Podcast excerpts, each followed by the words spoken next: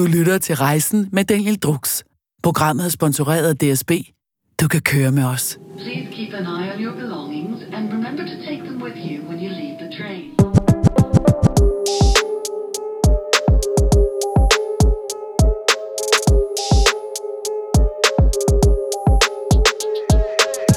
Hvad sker der alle sammen, der lytter med på Rejsen podcasten? I dag er vi taget ind i et musikstudie. I dag har jeg en, øh, en person med, jeg har kendt øh, over et årti. Det lyder helt sygt, jeg føler mig helt gammel.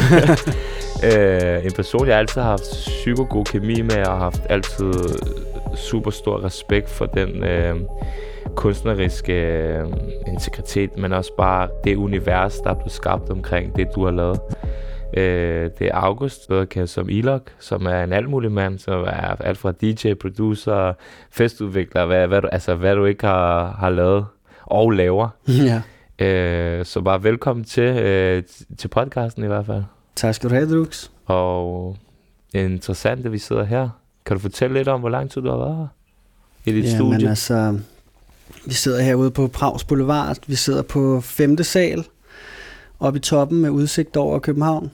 Og øhm, jeg tror, vi har været her. Det studie, jeg har med øh, min gruppe Au Au Au. Mm. Jeg tror, vi har været her i måske fem år. Det tror jeg. Okay. Må man gerne feste her? Ja, det, altså man må godt, så længe at man ikke rører ved dimserne. Ja, okay. Men, øhm, men ja, ja, det er et godt sted. Der bor ikke en skid herude, så man kan høre høj musik, og du ved, lige da corona ramte og sådan noget. Så det der med at sidde herude og drikke vin og øl, og bare høre musik og sådan noget, Ja. det var meget fedt. Så kunne man ligesom gemme sig herude, ikke? Ja, når man kigger sådan lidt rundt omkring, øh, så virker det psykorodet, men når man faktisk lige kigger ordentligt, så er der jo faktisk ret meget orden. Ja. Var det også sådan, du øh, besk- øh, beskrive dig selv som menneske i forhold til musik, du laver og sådan noget? Jeg tror, det er meget præcist, faktisk. Det tror jeg.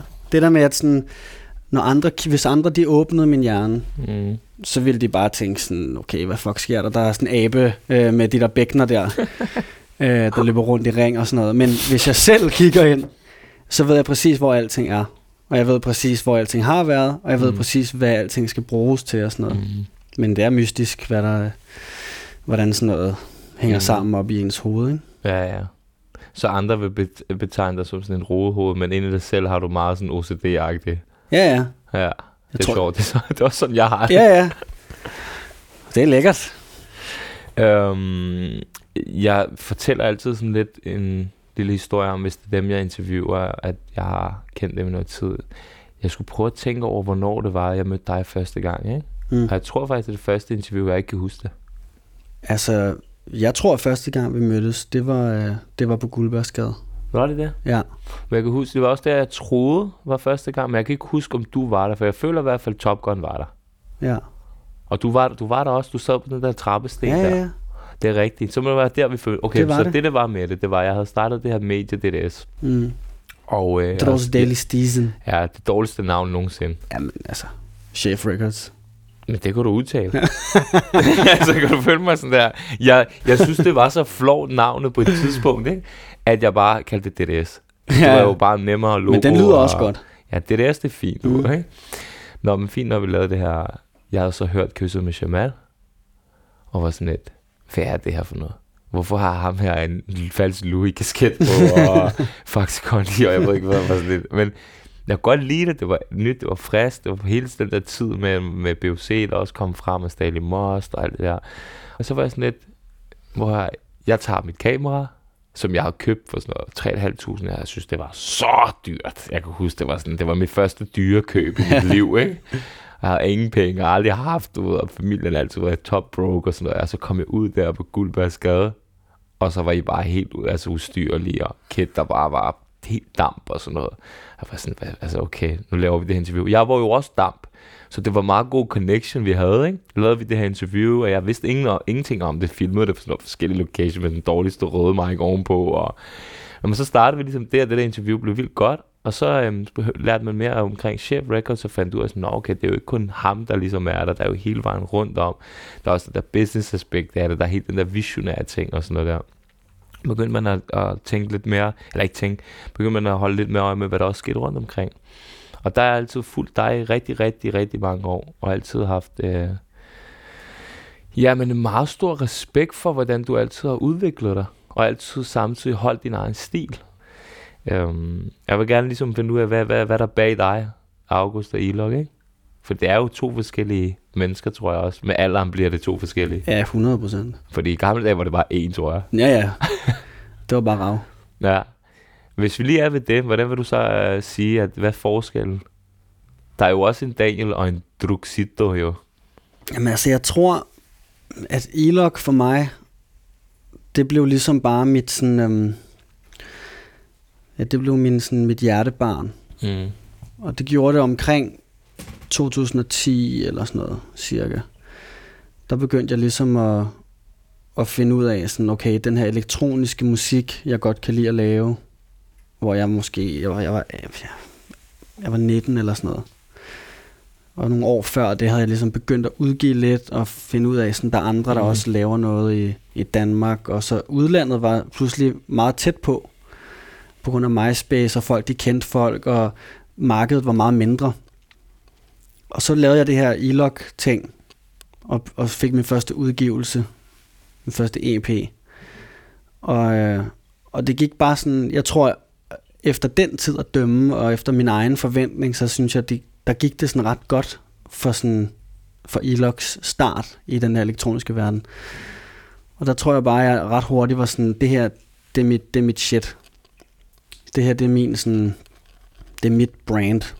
Det er mit varemærke, ikke? Mm. Og det har jeg bare beholdt lige siden.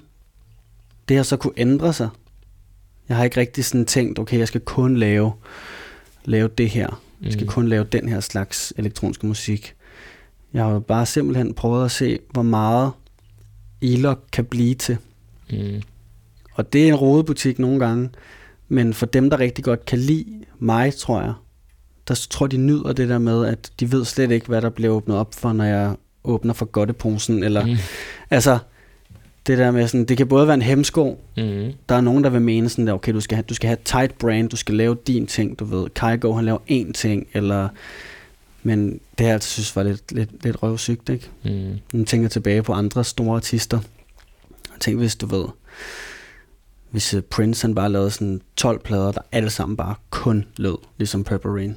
Ja, ja. Eller man kan også tage et nymoderne, for eksempel The Weeknd, ikke? Ja, præcis. Så bare det nye, hvor jeg sidder og tænker, oh, det, oh, noget af det bare sådan, hvad laver du? Men hvor er det forfriskende af en af verdens største artister. Bare Ja, ja, siger, hvad rager det mig? Jeg vil lave det, jeg har lyst til, ikke? Præcis. Og, Og, og øh, det, er, det er super vigtigt. Det er det. Men også, hvordan man har det jo. Kunst er en formidling af følelser, mm. og jeg tror, det var Niels Brandt fra Minds, han sagde på et tidspunkt til mig, fordi jeg selv var sådan lidt i tvivl for nogle år siden, sådan om, hvad, hvad skal jeg lave, og hvordan skal det lyde og sådan noget. Og Jeg kan ikke bare sådan skifte lyd, eller whatever, ikke? Mm. Og hvor han var sådan, jamen, du skal jo bare se det sådan her. For to år siden, der havde du det som for to år siden, og så lavede du det. Mm. Men i dag der er det to år efter. Nu har du det på den her måde, så laver du det her. Altså, det var så simpelt for mig, at man bare skulle antage, jamen jeg har det anderledes. Mm-hmm. Jeg er ikke den samme person. Mm. Så jeg selvfølgelig laver jeg noget andet. Det, det skal jeg da have lov til, ikke? Mm. Og så bare gå fri fra øh, folks forventninger. Og så bare gå tilbage til at, at, at nyde ting, jeg selv godt kan lide. Mm. Så hvis jeg selv vil lytte til det, ikke, så kan jeg godt lide det. Klar. Men øh, øh, nu er vi her, og hvordan vil du så se for eksempel Elok og August? Når man bliver ældre, begynder man at separere tingene lidt, fordi så kan det være, der kommer kæreste ind i billedet, og det kan være, der kommer alle mulige ting ind i billedet, hvor man sådan lidt, okay, dengang, der var sådan her, der var helt rowdy og alt det, der, det kan jeg jo ikke tage med videre. Nej, nej. Men så samtidig, så skulle du heller ikke tage den flinke August, øh, øh, kæresten, med på en scene jo. nej, nej, Fordi præcis. så vil folk ikke købe jo. Nej, men det, altså, jeg tror, det er noget, jeg har tænkt meget over. Specielt det der med at have- også have været DJ så mange år. Mm. Og rejser med at, spille på den måde, hvor det, det er fester. Altså, mm. det, er, det er aftenkoncerter, natkoncerter og, og fester, ikke? Og øh, det føler jeg på en måde, hvis vi nu starter med, med Elok, at jeg har fundet en, en god måde ligesom at kunne gøre det til en legeplads for jamen både det stille, lidt mere stilfærdige, Mm. men øh, det er stadig elektronisk. Mm. Det har stadigvæk rødder i det, Elok altid har været. Det kan også godt være fest, det kan være house, de, du ved, jeg tror folk godt ved, at når du ser Ilok spille, så er det på en eller anden måde en fest. Mm. Hvordan det lyder, det er folk ikke helt sikre på. Og så med August, det, det er mere bare den her sådan stilfærdige nørd, tror jeg. Mm. Der sådan godt kan lide at spille spil, og du ved, tegne. Øhm, jeg jo begyndt at lave mere og mere filmmusik, og musik til tv-serier. Ja, det er sjovt, det der er rimelig mange producer, der er begyndt. Er det det der publishing deals, der, der rykker, eller hvad? Jamen, jeg tror bare at få en fod indenfor og lære det erhverv, Mm. og så bare finde ud af, okay, wow, det er en værktøjskasse, jeg kan bruge nu, som er fantastisk. Men er det ikke også, fordi det måske åbner op for nogle helt andre følelser i forhold til ens kunde? Jo, jo. Det der med, når man skal til at blive udfordret og bevise.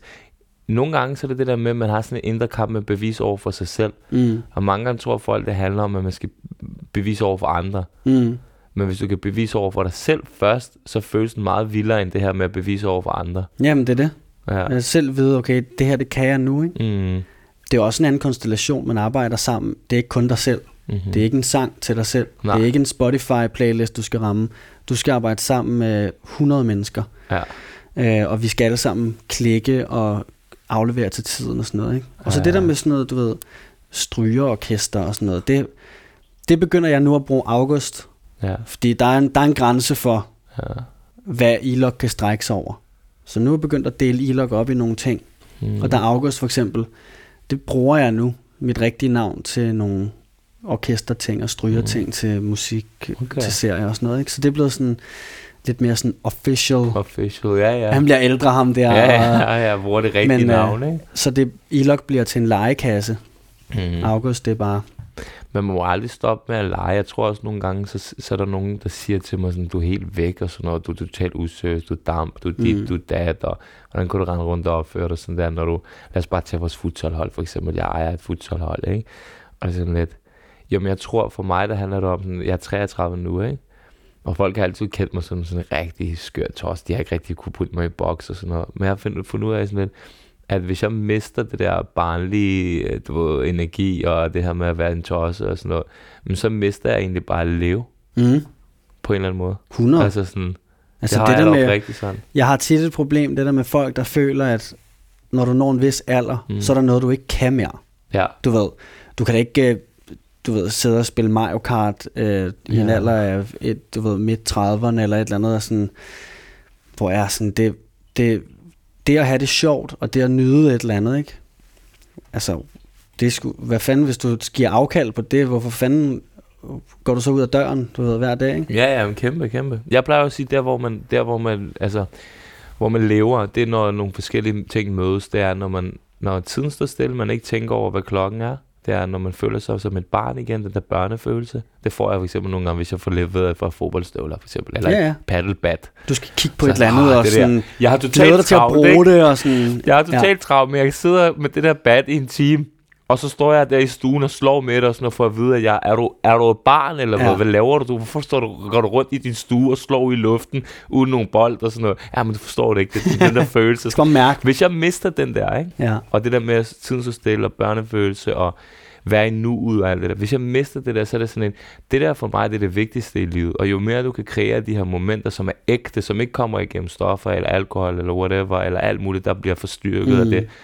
Jo mere du kan kreere et fundament for, at du kan have det sådan, jo gladere bliver du, og jo mere, mindre travlt har du med alle mulige random ting.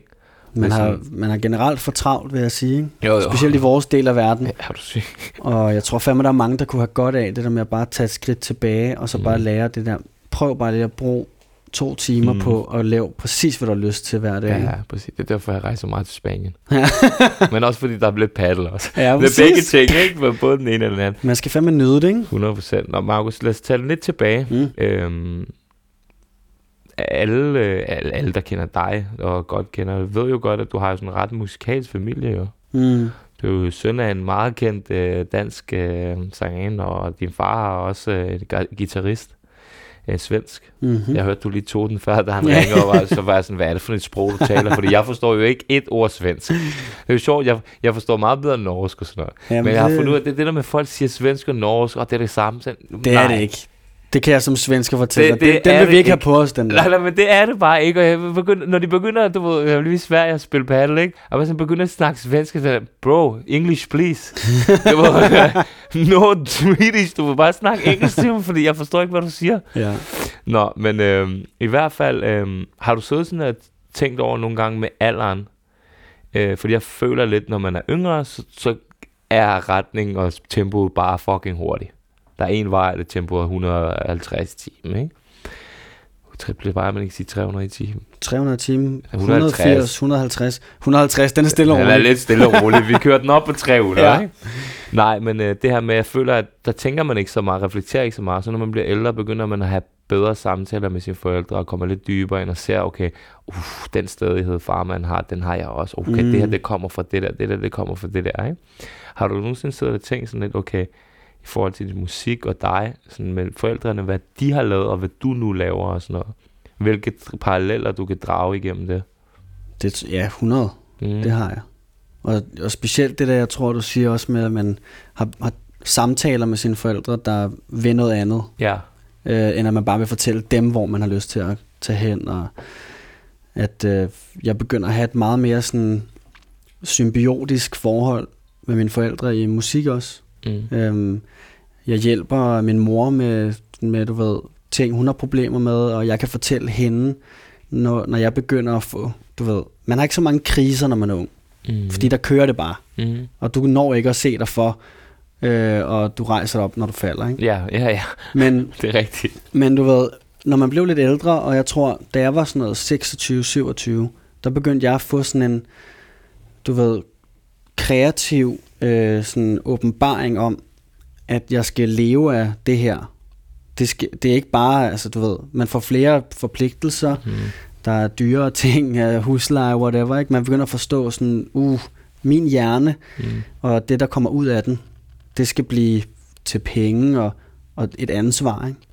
Og der begyndte jeg at få nogle kriser, kunne jeg mærke, hvor jeg havde det sådan ret svært ved at finde ud af, hvad jeg skulle lave. Og tænkte på et tidspunkt sådan, måske skal jeg bare ikke lave musik. Okay. Det er noget, jeg, jeg nåede at tænke det, ikke? Hvorfor? Men jeg synes bare, jeg var et dårligt sted, og jeg kunne ikke Altså lide sådan rent kreativsmæssigt, midtvejskrise, musikmæssigt, eller? Eller? det hele, tror jeg. Okay. Jeg følte, jeg var et dårligt sted med, med min egen musik. Jeg var et dårligt sted med, hvor det blev udgivet. Ja. Jeg havde ikke god kontakt til, sådan, hvad jeg havde lyst til at lave, og jeg havde bare ondt i maven. Kan du, undskyld, jeg afbryder Ja, ja. dig, fordi kan du, føler du godt, du kan lave noget musik, som du er fucking glad for, du føler, og, men det ikke performer overhovedet, men Mm. du stadig står stærkt tilbage og siger, nej, nej, fuck det der, hvad andre synes og alt det her, jeg har puttet ud for mig. Mm.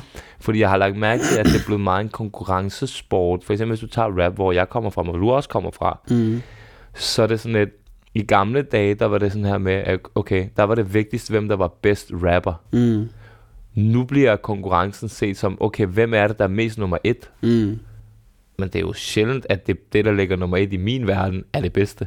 Ja, Men Faktisk sjældent. det, lige præcis det skete omkring min krise der, ja. eller hvad vi kalder den. Ja, forstår du spørgsmålet? 100. Ja. Fordi øhm, på det tidspunkt, øh, der var det meget, meget med sådan, at det skulle elektronisk musik, og jeg følte ligesom, at jeg skulle være på et niveau. Og jeg følte ikke, jeg var der. Jeg følte, der var andre i min jævnaldrende, der var meget længere. Og jeg følte ikke, at for eksempel, at øh, de seneste ting, jeg havde udgivet, at det performede særlig godt. Ikke? Mm-hmm. Men problemet var, og det er noget, som jeg tror, at jeg vil foreslå mange også at tænke over, det var, at det musik, jeg lavede, der havde jeg ikke helt hjertet med. Jeg tænkte mere på, at det skulle lyde som noget, der kunne performe. Og det vil så sige, følelsen af at have lavet noget, som du ikke har hjertet med i, og som heller ikke performer, det gør, at det bliver ligegyldigt. Mm-hmm. Det er lige meget. Det findes ikke mere. mm. Det eksisterer ikke. Der er så mange tracks, mm. der kommer ud øh, med, med det her udgangspunkt, der bare forsvinder. Mm.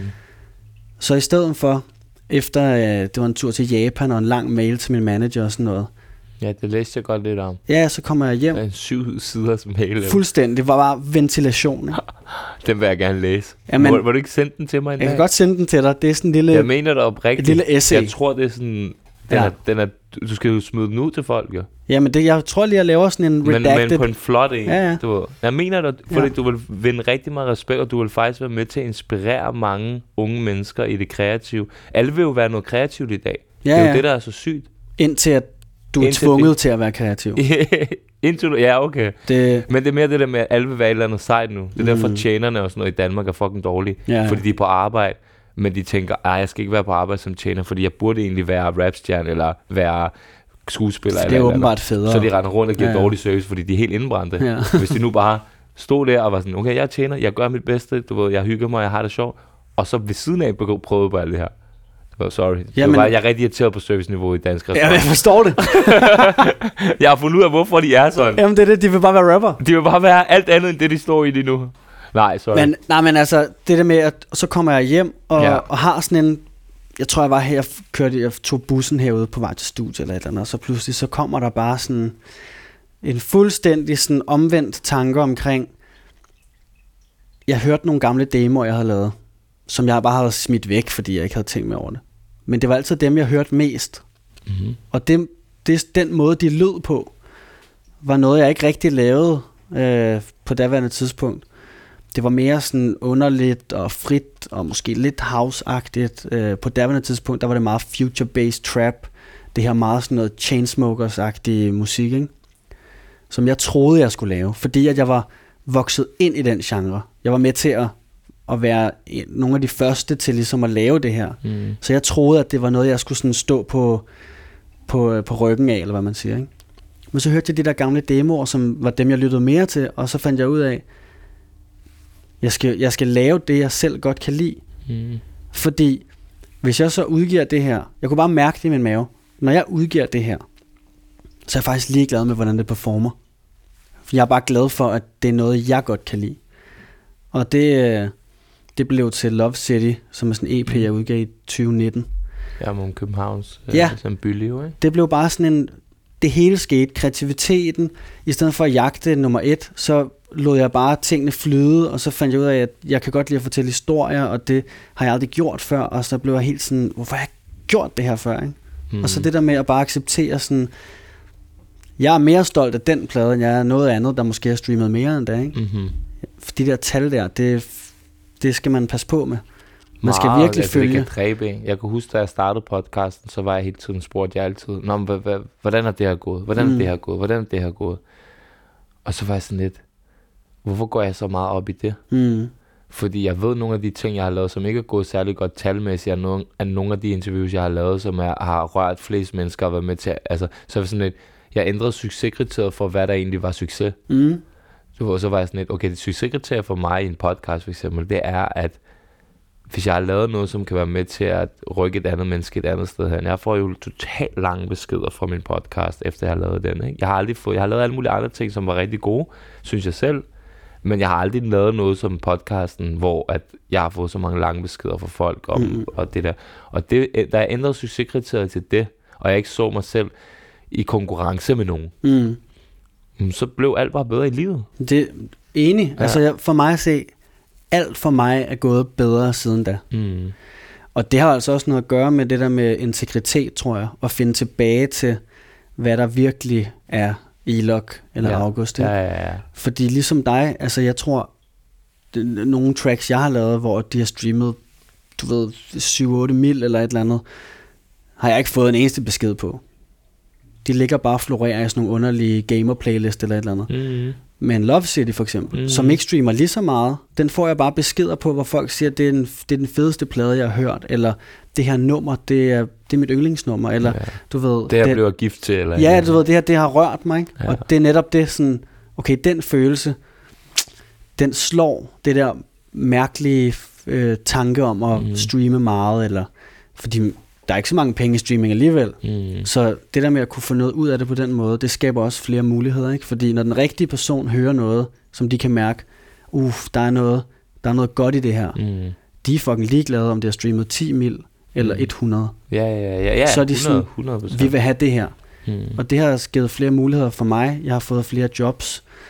altså, det har bare skabt sådan en, en, en udgrening, Ja, fordi at de rigtige mennesker, de fandt frem til det, og jeg tror altid, at hvis du gør ting med hjertet, og du gør det med tålmodighed, og du tager dig sammen, Mm.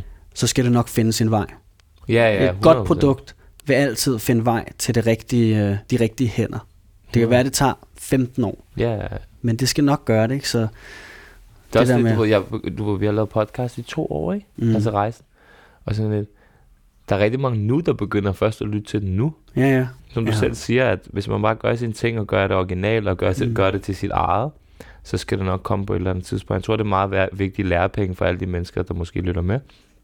At der er jo rigtig mange, der vil lave noget i et kreativt fag. Mm. Og den her ting, vi snakker om nu, den gælder for alt. Mm, det gør den. Altså, det er ikke bare kun for musik eller... Kreativitet er i alle Ja, erhverv, ikke? Altså, Altså, ja, om du er leder, eller om du er... Det er sjovt, du siger det der med Love City og København, ikke? Nu kommer jeg lige på et sidespor, men jeg bliver nødt til at spørge dig om det, for det er faktisk en ting, jeg har tænkt rigtig meget over, ikke? Mm. Bare generelt i mit eget liv. Jeg synes jo personligt, og det kan godt være, det lyder negativt, at Københavns byliv er et af de mest usikre at være færdig i. Mm. Det har det følelsen for mig altid været. Øh, jeg ved ikke, om det er, fordi jeg har set underlige ting og oplevet underlige ting, eller hvad, whatever, eller andet, men når jeg for eksempel er alle mulige andre steder, så føler jeg meget mere tryg. Mm. Jeg synes, det er ret interessant, at du kan se bylivet på den her måde. Jeg skal ikke komme og sige, at jeg ser bylivet kun som negativt.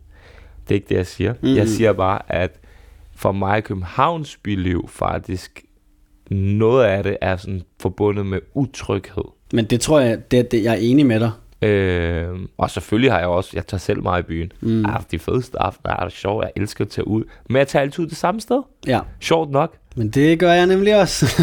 ikke, du ved, og det er sådan lidt, okay, fuck, hvorfor, og hvorfor ikke, og man sidder og tænker nogle gange over det, og det kan være mange grunde, men hvad var aspektet i det? Hvordan fik du den der kærlighedsting op at stå omkring det, og Jamen altså, jeg tror, der er flere ting i det, og det ene er jo for eksempel, at øhm, det handler også om, hvor i byen man færdes. mm. Hvor at jeg tror, at øh, de den er i steder... hvert fald ikke så god klokken 5 om morgenen ved 7-Eleven med Marks Burger. Det er det, jeg mener, ikke? Det, altså, det er jo, det, det er jo da måske faktisk... Øh, Europas farligste sted Ja, på det tidspunkt, ikke? det er det. Men det, for, altså, jeg kan ikke lide at gå i byen. Og det er derfor, det bliver sådan lidt paradoxalt. Præcis. Jeg kan godt lide at spille, Mm. men øh, jeg er heldigvis nået til et sted nu, hvor at jeg vælger selv, hvornår og hvor jeg vil spille. Mm. Øh, og det gør bare, at jeg kan spille de steder, jeg godt kan lide at være. Ikke? Og det er nogle steder, hvor jeg tror, at der er en større respekt for, øh, du ved, der er nogle holdningsregler for, hvordan du opfører dig. Mm. For eksempel på bakken. Mm. Du ved, der er meget, meget fast politik om Mm. øh, racisme, sexisme, alt det der. Ikke? Mm. Og det bliver jo langsomt bare håndhævet af folk. Så det for mig, der kan jeg godt lide at være. Ikke? Mm. Og øh, det er så også det eneste sted, Mm. jeg hader at være i byen. Det er for høj musik.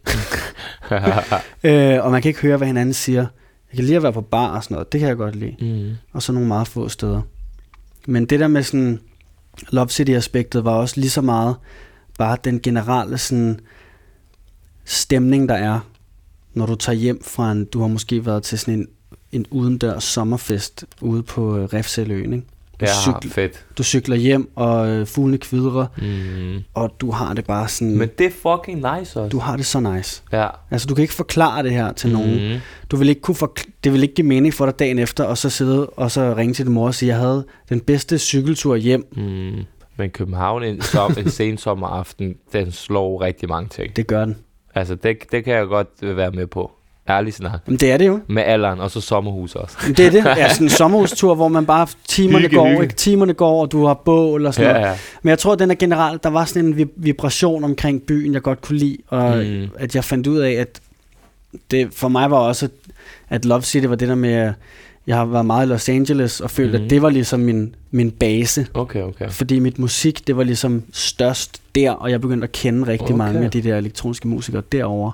Så der følte jeg sådan, det, det er det, jeg skal være. Mm. Det fandt jeg så hurtigt ud af. Jeg hader at være i Los Angeles. Er det ikke fucking fake? Det er fucking nederen. Jeg har været der, og jeg, jeg troede, det var der, jeg skulle bo, jo, på grund af, at jeg godt kunne lide LA-rap. Jeg det, kunne jeg godt lide. Dom Kennedy, Ja, ja. Nipsey, alle de der. Og så kom jeg derover, og så var jeg sådan lidt, wow, that Det- shit fake. Det er nemlig forfærdeligt, specielt som dansker. Altså, Ja, fordi vi kommer fra noget helt andet. vi kan godt lide at snakke, for eksempel. Og Ja, vi kan ja, godt ja. lide, at, at der er flere lag. Mm. De tør ikke åbne op for øh, den Posen, mindste ja. pose. Og så prøv at forestille dig at være serber.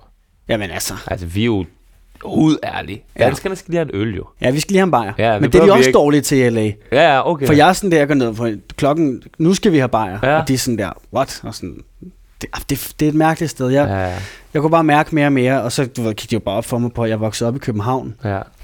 Hele mit liv har jeg været i byen her, og DJ'et og haft klubber, fester. Så det er det, jeg er. Lad mig embrace det. ja, det er det, der Ja. er inde i mig jo. ja, ja. ja. Det er det, der skal ud. Ja. Det der LA, det er ikke det, der er inde i mig. Det er også heller ikke fedt at være på toppen alene. Nej. Med mennesker, man ikke har, øh, har noget øh, til fælles med over flere år. Nej.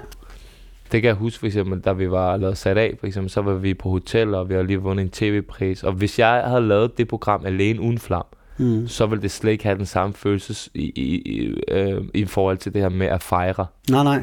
Den er sygt vigtig. Det er vigtigt at, at have, have sin, du ved, nære med sig. Mm. I op og, I op og nedgang. rejse. Ja, ja, men det, er præ- præcis. det. det, man skal passe på med at, at bare tro, at man kan alene gå hele vejen. Det er Mm. meget rigtigt. For det bliver ensomt. Det gør det. Du, det, Det er det er, jo også, hvis du ser et billede, hvis du er på toppen, så er du Mm. mm. alene på toppen, kan man sige, ikke? Dave, han siger det for sygt, hvor jeg tror også, jeg har skrevet det på min Insta, sådan der, ligesom på en eller anden måde, fuck, hvad det, han sagde, han siger noget ret sygt på hans nye album, han siger sådan lidt, når han, har, han- har det dårligst, når han har det bedst, fordi han tænker hele tiden over alle dem, der ikke kunne være med i det der liv, han har bygget. Mm. Og så siger han så, at det er kun mig, der kan føle det her bullshit. Mm. den der linje, wow, Mm. altså den ramte mig for sindssygt, fordi det er sådan der, det er jo hæftigt ægte, jo. Mm. 100 procent. August, øh, vi snakkede lidt om det her med familie, som også er meget musikalsk sådan noget, Mm. ikke? Øh, hvordan har sådan den musik øh, præget barndommen? Var der hvad for et hjem? Var der bare musik hele tiden over det hele? Øh, lige meget hvor du var, var der bare musik? Altså, bogstaveligt talt. Ja. Der, der blev spillet musik. Der blev hørt musik. Jeg faldt i søvn til musik. Og det andet, en stor del af det er jo også, at, øh, at jeg var med på turnéer. Okay. Hele mit liv i min barndom har jeg været med i turbusser som lille. Jeg været med i studier. Hvornår, hvor gammel var du første gang, du bare blev kastet med? Jeg var vel to måneder, tænker jeg. Ikke? altså, det har været, du ved, op i Sverige med min far, han er også producer og laver strygearrangementer og var, var med i studiet, og du ved, ja, så prøver jeg, Hjernedødt. jeg har hilst på Backstreet Boys og Britney, Westlife i en alder af 6 måneder. Eller sådan noget, ikke? Ja, ja. Men du ved, så jeg har altid bare ligget og rodet rundt på gulvet. Bare og... de vidste, hvem du blev, mand. Ja, ja, præcis. De burde lige give et kald, ikke? det, det, det, det. Men øh, ja, tur, turbusser, det der med, at, jeg tror også, jeg er ene barn. Og en anden del af det er, at Er du selvisk? jeg ved ikke, om jeg er selvisk. Jeg føler, jeg er meget... Øh, jeg føler, jeg er meget god til at se, hvad andre folk har brug for i energi-wise. Mm. Og jeg kan ikke lide, hvis jeg kan mærke, at der er nogen, der mangler noget, Der der, er indebærende, energi. der er meget lack of empathy og, selviskhed. Det synes jeg ikke. Mener du det? Ja, det synes jeg jeg spørger dig bare, det kan godt være, at du ikke er, men det var det, det jeg har oplevet. Det vil jeg ikke kalde mig selv. Ja, For jeg tror næsten for meget det er også jeg... farligt at kalde sig selv det. Det er jo rigtig Ja. to store gode værdier at, have, ikke? Men jeg tror, at jeg har næsten for meget den der pleaser-gen, ja. du ved. Det dræber en. Ja, så det er, det er jeg begyndt at lære og give Mm. afkald på, og Mm. nogle gange så nemlig tænke på mig selv og fokusere på, det handler om mig og mit eget liv, mm. ikke? og min energi, og for at jeg kan hjælpe andre, ja, så skal jeg være 100. Klar, klar. Jeg kan ikke hjælpe andre, hvis jeg er 30 Nej, procent. nej, nej, nej, nej, det er kæmpe facts. Men, øhm, men Men ja, I forhold til det der andet der. ja, det der med at være enebarn og vokse op øh, på den måde, jeg gjorde, der har jeg jo spenderet mere tid sammen med voksne end børn nærmest. Mm-hmm. Det føler jeg meget i min opvoks, opvækst var gældende, at, at minder med mine forældres venner, bandmedlemmer, øhm, du ved, studiekammerater og sådan noget. Det har gjort, at sådan, jeg føler, at min opvækst har været meget præget af at være sammen med folk, der var ældre end mig selv altid. Mhm. Og jeg tror, jeg blev, jeg modnede i sådan en meget tidlig alder. Og det, det, det kan jeg ret godt lide på en eller anden måde. Jeg, jeg tror, jeg ønsker det for mange, det der med at, og øh, når jeg taler selv til børn, så vil jeg gerne tale til dem som et voksent menneske. Ja, Som om, sjovt, at- du siger det. Som ja. om, at de selv er voksne, fordi man, jeg blev altid talt til bare som ligeværdig på en eller anden måde, mm. ret hurtigt. Ikke? Og det synes jeg bare var så fedt. Ja. Altså, det, når jeg ser folk, der, øh, der taler ned til børn, eller gør dem dummere, end de er. Ja, ja, ja. Det tror jeg, jeg tænkt mig over, når jeg selv skal have et barn. Ikke? jeg vil gerne tale til dem som en, en ligeværdig person, ikke? For de tænker nogle vilde Det er ting på fucking ikke? nice, det der. Det minder mig om en ven, jeg havde, var i, som, som, hvor hans storebror altid var totalt cool over for os. Han lavede aldrig den der, jeg er de ældre. Nej, nej. Du ved, når man kommer fra Ghetto Ja, Life, ja. ikke, så er der de ældre og Der er de hierarki. yngre. Du ved, ikke? Ja. Han var altid sådan der, og det kan jeg huske, det kunne jeg rigtig godt lide ham for. Sådan der, okay, du er nice, fordi du faktisk snakker til mig mm. ligeværdigt. Det er fucking vigtigt. Det er en fucking nice sagt, faktisk. Men også, Se, der lærte jeg noget, som jeg vil noget, ikke? videregive, videregive til mit eget liv. ja, ja. Men jeg tror også, det du sagde tidligere med at beholde barndom, ikke? Ja, Fordi hvis nu vi siger, her er jeg, og her er øh, min ja mor, så går du jo også ned. så pludselig så gør vi det her, så Ja. bridging, bridging the gap. Ja, ja, ja. Men gør ham ligeværdig med dig, og så tag dig selv ned på, øh, på det barnlige niveau, som alle besidder. Og så Ja. pludselig så har man grineren på. Min mor, min mor spillede Nintendo med mig, ja. ja. da jeg var lille. Ja. Øh, og synes det var sjovt. Vi pjekkede fra skole, så vi kunne Mm. gennemføre baner og sådan noget. Ja, ja, ja. Altså, det følte man, at man, var, får du også et helt andet forhold, jo. man føler respekt, Ja, ja, og man ja. føler sig respekteret. Ikke? Hvornår finder du egentlig ud af, at det må have været sygt tidligere, det er sådan, okay, der er noget med musik, det er bare det, jeg skal lave. Altså, det, det er sjovt, jeg er blevet spurgt er om det det sådan mange gange. med, du ved, jeg kan ikke huske det. nej, Det er bare som om, at det har været sådan naturligt. bare da du blev født måske. Ja, ja, altså jeg har aldrig tænkt over. Kan du huske første instrument, du fyrer op for? Der er jo, nu kan man ikke se høre det i podcast, eller man kan se det på video på YouTube, men Der er øh, alt der er jo shit herinde. alt herinde. Ja, der er alt muligt mærkeligt, og fløjter og guitar, xylofoner, jeg ved ikke hvad, men altså... Men det er genialt. Det viser for mig, at du er en rigtig kunstner. altså, du er ikke bare en, en- ja, en musiker, eller du ved, sådan, for mig er der også forskel på, det har jeg snakket mange om i min podcast om, men det der med, du kan være rapper, eller du kan være kunstner. Mm, 100. Ja, og have en vision, der er lidt større end bare Ja, lægge en bar, ikke? ja, ja præcis. Ja. Men altså, jeg Tror tror... mindre du lægger skøre bars. ja, ja. ja, ja, præcis. Rowdy, mærkelige bars. Ja.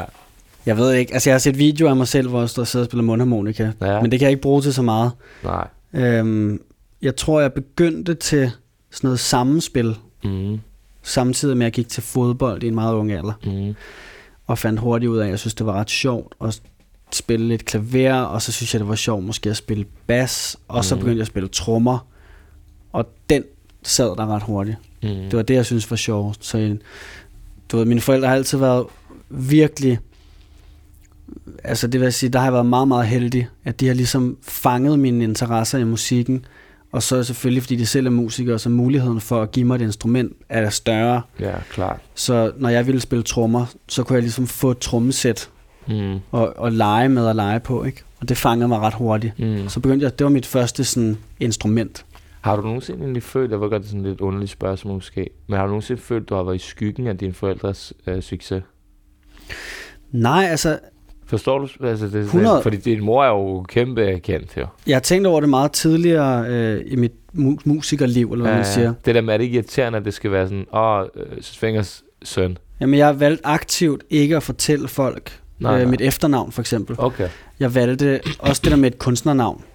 Der var et tidspunkt, da jeg var 16 eller sådan noget, Mm. så var der en eller anden, der skulle udgive en sang, jeg lavede, og så skulle jeg skifte navn, fordi han synes ikke, at jeg havde fundet på et eller andet åndssvagt navn. øh, LQ eller sådan et eller andet. Mm. Så sagde han, du enten så synes jeg, du skal hedde Eloquent, eller så skal du hedde August Finger. Og der kan jeg bare huske sådan der, not gonna happen. Aha. Fordi jeg vil ikke have den der, Mm. når han er søn og søs. Ja, ja, ja. Min mor var lidt ked af det, da jeg sagde det til hende første gang. Men jeg tror også, hun forstod, at det er fordi, at jeg vil have min egen vej. Du er dit eget, jo. Og Ligesom jeg, Kasper Smeichel og Peter Smeichel. det er det. Jeg vil lave min egen ting. Mm. Og jeg laver ikke det samme musik som hende, så det behøver sikkert gå, gå samme vej. Og så mødes vi alligevel, mm. og så nu har jeg lavet nogle ting til hende og sådan noget. Ikke? Men, Ja, ja, klart. men, øh, men nej, jeg tror selv, jeg har prøvet at trække mig væk fra det der, Mm. Og bare fokusere så meget. Det har bare naturligt sket så, ikke? Ja, så du siger uh, Ilok-navnet, det var lige ved at sige det, hvad, det var godt top tørt spørgsmål, som du sikkert har fået 300.000 gange, den korte version. Vi tager den bare. Den er sådan her. Øh, jeg begynder ligesom at, at lave lidt beats, tror jeg. Sådan lidt øh, elektroniske ting. Jeg tror mm. måske en alder af 13 eller sådan noget. Mm. 14 på sådan noget garageband. Og GarageBand, Ja. genialt. Og så, øh, så vil jeg gerne hedde så vil jeg gerne hedde Electroquent. Øhm, fordi før det, der havde jeg rappet lidt. Jeg kunne godt lide at rappe. Okay. Så kaldte jeg mig for Eloquent. Fordi jeg var meget god til engelsk i en meget tidlig alder. Tusind tak, uh, Zelda og Nintendo 64. Men jeg var meget god til engelsk. Øhm, så jeg synes, det var lidt sejt at have eloquent og kunne alle mulige sådan nogle fra fede ord, du ved, når man er lille, man synes, det er sejt at kunne Ja. sådan nogle store ja. ord, ikke? Så begyndte jeg at lave beats, og så tænker jeg bare, eloquent, electroquent, det er genialt. Det gik så ikke så lang tid, så synes jeg, at det måske var lidt kikset, mm-hmm. og så Mhm. ændrede jeg det så til det her EL-Q, LQ, ikke? Ja. Jeg taggede også med graffiti, og jeg synes, det så federe ud. Og sådan. Det var meget tit for mig at skrive det, Mm. og grafisk, du ved, hvordan ser det ud og sådan noget. Det synes jeg så fedt ud. Så ham der, min, der udgav, han sagde til mig, det kan du ikke have. Det er Eloquent. Tilbage til Eloquent, eller August Fenger. Så går jeg tilbage til Eloquent, for jeg nægtede August Fenger. Så er der en udgivelse, hvor jeg hedder Eloquent, kan jeg huske. Og så øh, sidder Hvad er jeg i din første udgivelse? anden, Altså officiel udgivelse. anden. Den første hedder LQ. Som ligger derude. Der er en vinyl, øh, der hedder The Big Step, tror Hvor jeg. gammel er du der? 16 måske. Er det før? Det er før Chef Records Ja, ja, ja. det der jo. Meget før. Ja, okay. Øhm, men ja, så... det er sjovt, alle de der grades, øh, sorry jeg afbryder dig, mm. Men det er sådan, man finder virkelig ud af, sådan, at folk, der har virkelig har grades i dansk musik, jeg tror også bare generelt, har faktisk været i, i, i gang i længere tid, end man tror. Ja, der er meget bagved Der, bagved. det rigtige billede, som Præcis. er det første fotografi, folk ser. Præcis. Men øhm, nå, lige for at afslutte den der, så øh, sidder jeg i Photoshop, tror jeg. Jeg skal lave et nyt profilbillede til MySpace. Du ved, og så skriver jeg eloquent ind, skriften er for stor, og det bliver bare til ilok. Og så siger jeg sådan der, det ser fedt ud, det der. Så kedelig var den, ikke? Forstår ja, du? men det er jo sjovt, fordi det, var, de fleste øh, navne kommer jo altid ved en tilfældighed. Ja, ja. Enten det eller overtænkning, og det bliver også kikset, okay, men ikke? til, ja, ja, præcis, men det, er- men det er et rigtig godt navn. Altså, er meget det, sjovt. Det ser bare godt ud på papir, det er sådan lidt, Ja, ja. det kan, man kan lave godt logo ud af det, og det ligger, det er internationalt. Alle kan udtale det. Selv min mor og far kan sikkert udtale det. De kan jo ikke udtale Ballerup og Skovlund. Altså, den, er, den er, går helt galt. Det går helt galt. Ja, Ilok, ja, det vil hun godt kunne sige. ilok. Ja, ja, ja. Fedt nok. Ja, ja. Yes. Fast forward lidt. Mm. Barndom, musik, start, alle de her ting. Så begynder du lige pludselig at være helt flyvende øh, med Chef Records, ikke? Mm. Der har været en masse der, som har været... Hvordan husker du den tid? Jeg husker det som kaotisk, fart på, og så bare det der med ikke at se sig for eller tilbage. Altså det gik bare, der gik ikke en dag før, at jeg tror mig og Nicolas havde en aftale om at ses, til at, det, at toget bare kørte. Altså det var jo ikke sådan en, hvor vi havde brugt tre år sammen på, vi havde bare mødtes til noget, jeg tror sådan noget forskellige raves på, øh, nede i Istegade lå der sådan en, en lille bar, der hed Ritz, Mm. hvor der var helt sådan noget plastikkopper og helt smadret, hvor Nikolas også tit var og sådan noget. Der, hang vi, der mødtes vi tit, og så spillede vi lidt CD'er sammen og sådan noget. Han spillede kun sådan noget Kid Kishore, jeg spillede kun sådan noget Bejlefunker. Kigge sjov, kan jeg gå. Men på et eller andet tidspunkt, så finder vi ud af, at vi begge to bare elsker det der Dirty South. Han Ja. fortæller ligesom, at jeg har sådan et projekt i gang med Top Gun og sådan noget. Og du ved, det vidderligt, jeg tror, der, jeg, jeg tror, der går tre uger, og så er vi, så er vi ligesom lavet, ikke lavet penge demoen. Okay. Altså, det gik så hurtigt alt det der. Fuck, jeg kan huske det. Jeg hørte jo den der sang. Jeg ved ikke, hvem der var, der gav mig den, inden den kom ud. Det var dengang, at man kunne like ting, ja, du det? ja, ja. Jeg siger Shit, til dig, jeg mand. hørte den sang, ikke? Og så var jeg sådan, at den der sang, den bliver større end Kysser med Jamal. Jeg sagde det til alle. Jeg sagde, det der, det er et kæmpe hit.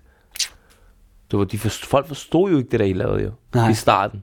Det føler jeg. Ja, ja. Det er sådan lidt, hvad er det for noget, det her? Du, Det- det, og det jeg var kom- sådan, at det der shit, ikke? Det bliver kæmpe.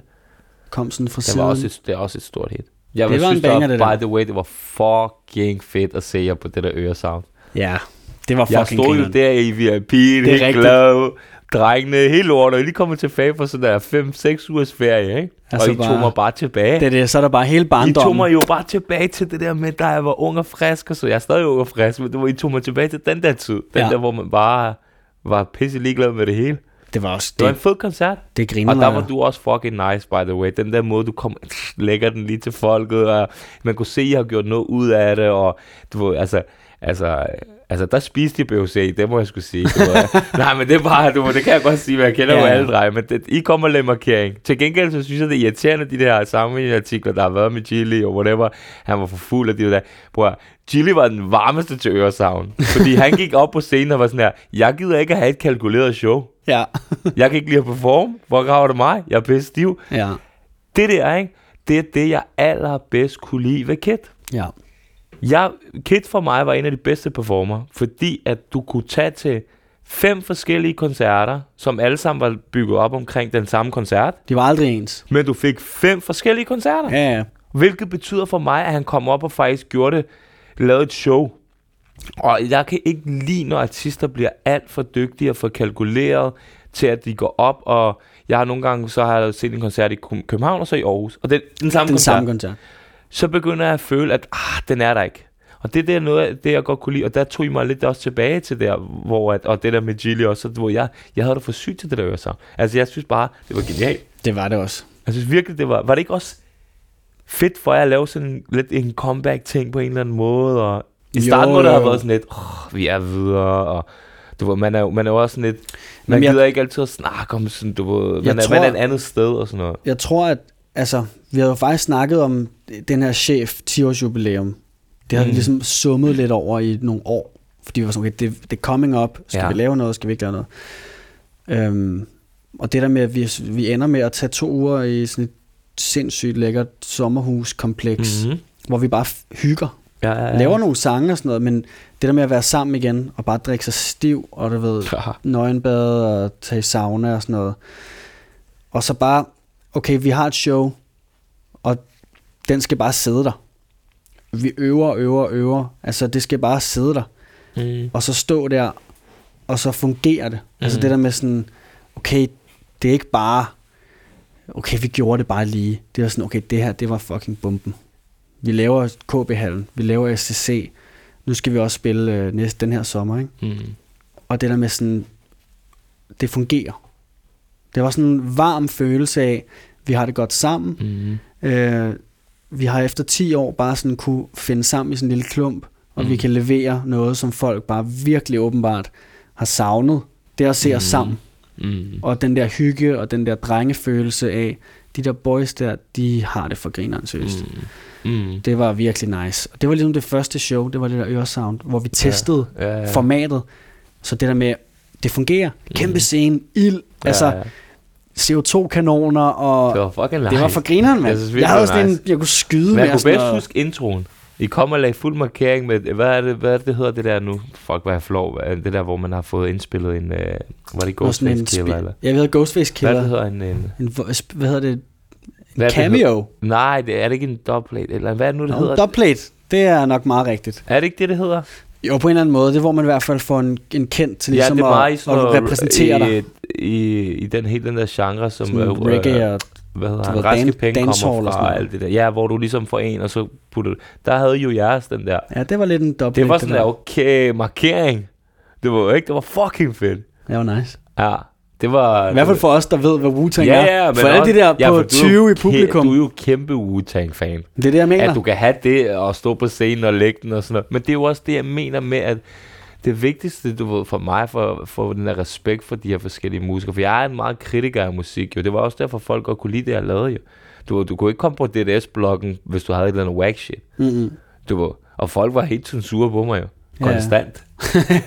var sådan et, bro, du poster det der, men du poster ikke det der. Prøv at forestille dig ikke også, hvor mange der var sure over, jeg postede, du har ikke lavet penge, ikke lavet damer, og ikke et eller andet seriøst rapnummer. Ja. Fordi jeg synes, det der seriøse rapnummer, de kom med at sende til mig i min indbakke, var pivring. Det var sådan, bro, du, du whack, sådan der, det var, men okay, hvorfor har jeg ikke lavet penge? Fordi det er ægte. Ja. Du ved, kan du, altså sådan, at, det er mine ører, det er mig, der bestemmer. Det var sjovt, Men det var hvordan... også det, der gjorde sådan, at ligesom folk fik respekten Det på, skabte på et længere jord- sigt, hype og sådan Ja, noget. men det, det er sådan en jordskælv, der, der ja, skete der. det er derfor... Nå, nå, jeg skulle lige til at gå, den, gå helt af et sygt sted hen nu.